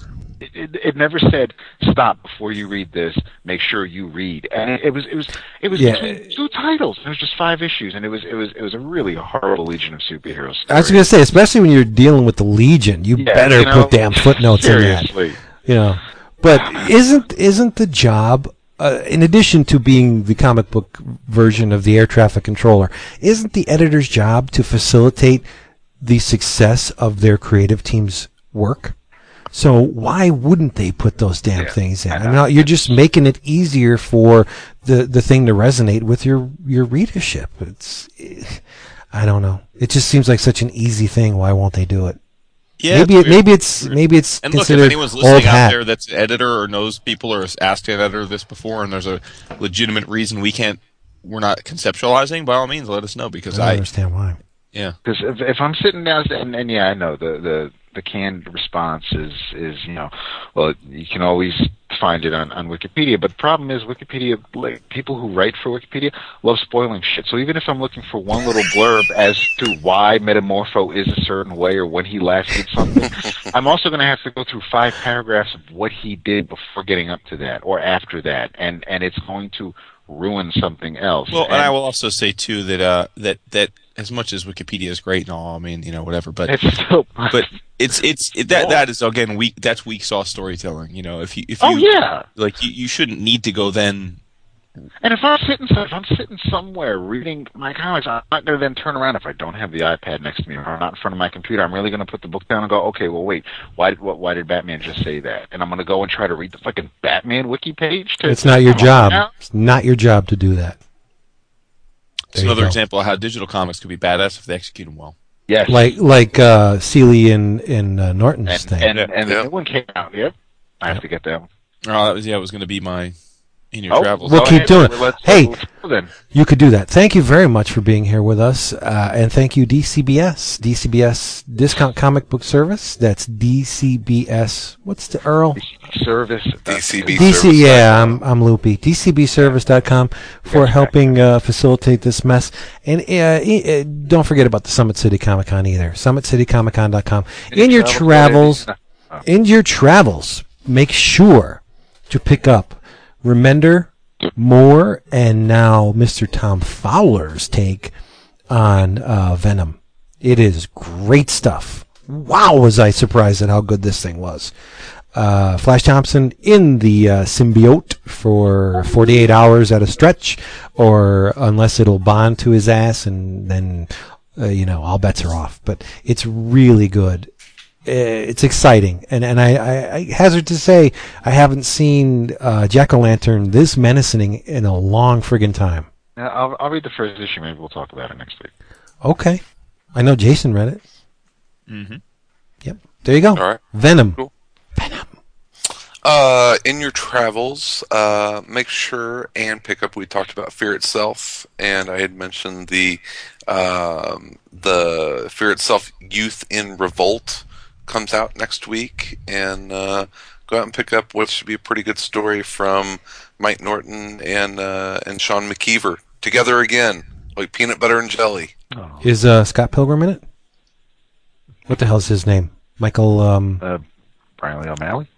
no, the guy that played Scott oh, Michael Pilgrim. Yeah, Michael Cera. Because he was in Youth and Revolt. See where my brain goes? Oh, Sorry. Oh, that was terrible. Yeah. Uh, yeah. I'm sorry. if I don't know the guy's name, it's kind of hard to formulate the Yeah. joke, isn't it? Uh, Asshole. Your travels. Uh, here's I, I read I read the first two issues and talk about it next week because it was one of the things on my list, and it's only two ninety nine. Come on, seriously. Uh, Nice. Butcher Baker. But is it 20 pages? Joe, Oh. It's a lot more than twenty pages, dude. It, Joe Yep. Casey, Mike Huddleston, Butcher Baker, The Righteous Maker. Get it. You going to talk about that next week? I'll talk about it next week. All good. right. I'll write that down in the. I'll underline And it. uh, in your travels, I have two things. I'm going to cheat because one's electronic and one's not. Uh, a- as we just talked, uh, the awesome by Four Star Studios double feature, which we gushed about the first uh, set that came out last month. Um, their May issue is now available through iTunes. If you've already downloaded the app, you can just get the uh, issue directly through the app. But it is their uh, horror feature, and it's two horror themed stories. You've got Monsterology, uh, written by Mr. B. Clay Moore and illustrated by Mr. Ryan Browne of God Hates Astronauts fame. Uh, and then you have a Kid Cthulhu uh, Yeah. story, which uh, Vince is going to be loving, I'm sure. Uh, You got a tissue? uh, excuse me? Got a No, tissue? you used it for Dejah Thoris already. Oh, uh, by Sean Dove, who's one of the uh, one of the, the guys who's part of Four Star Studios with Tim and uh, and Mike. So yeah, so definitely check that. I haven't read it yet, but I did uh, download it today, and I'll read it on the uh, on the way to work tomorrow.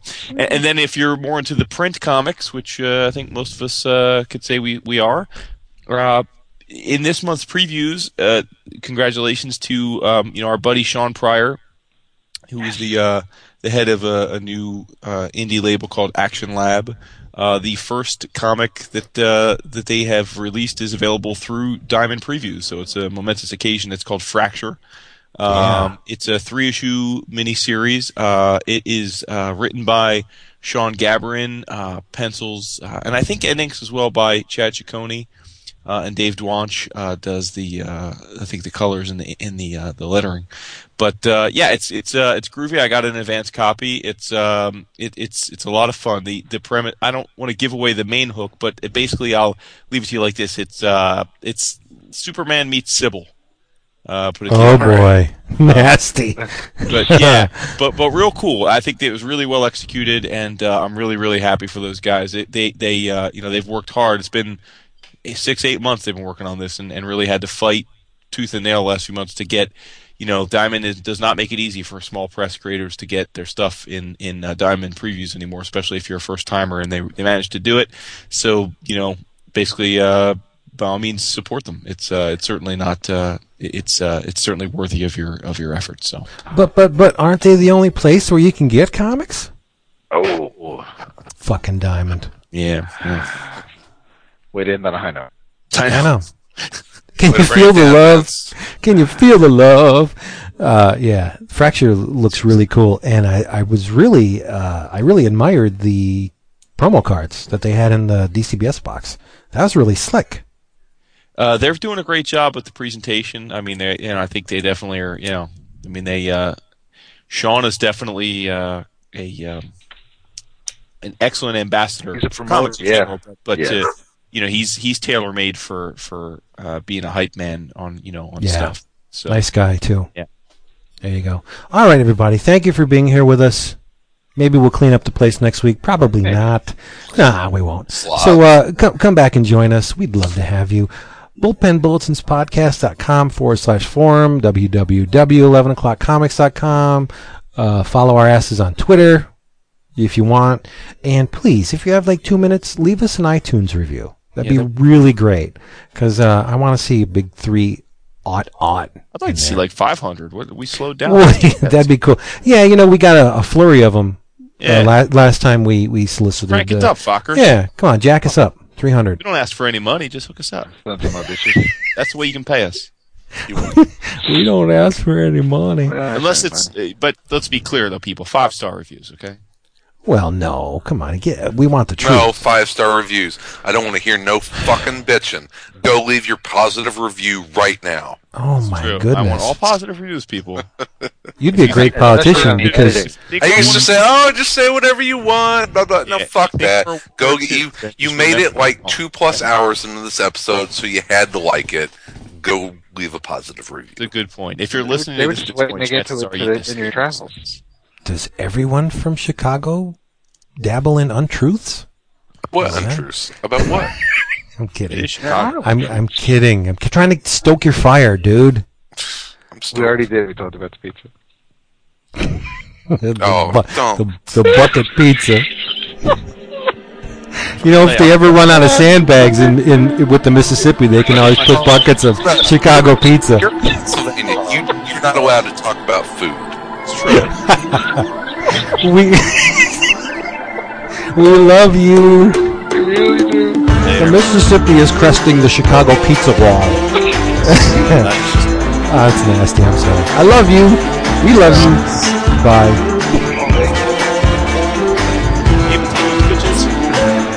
Oh, it's so good. So fucking good. Oh.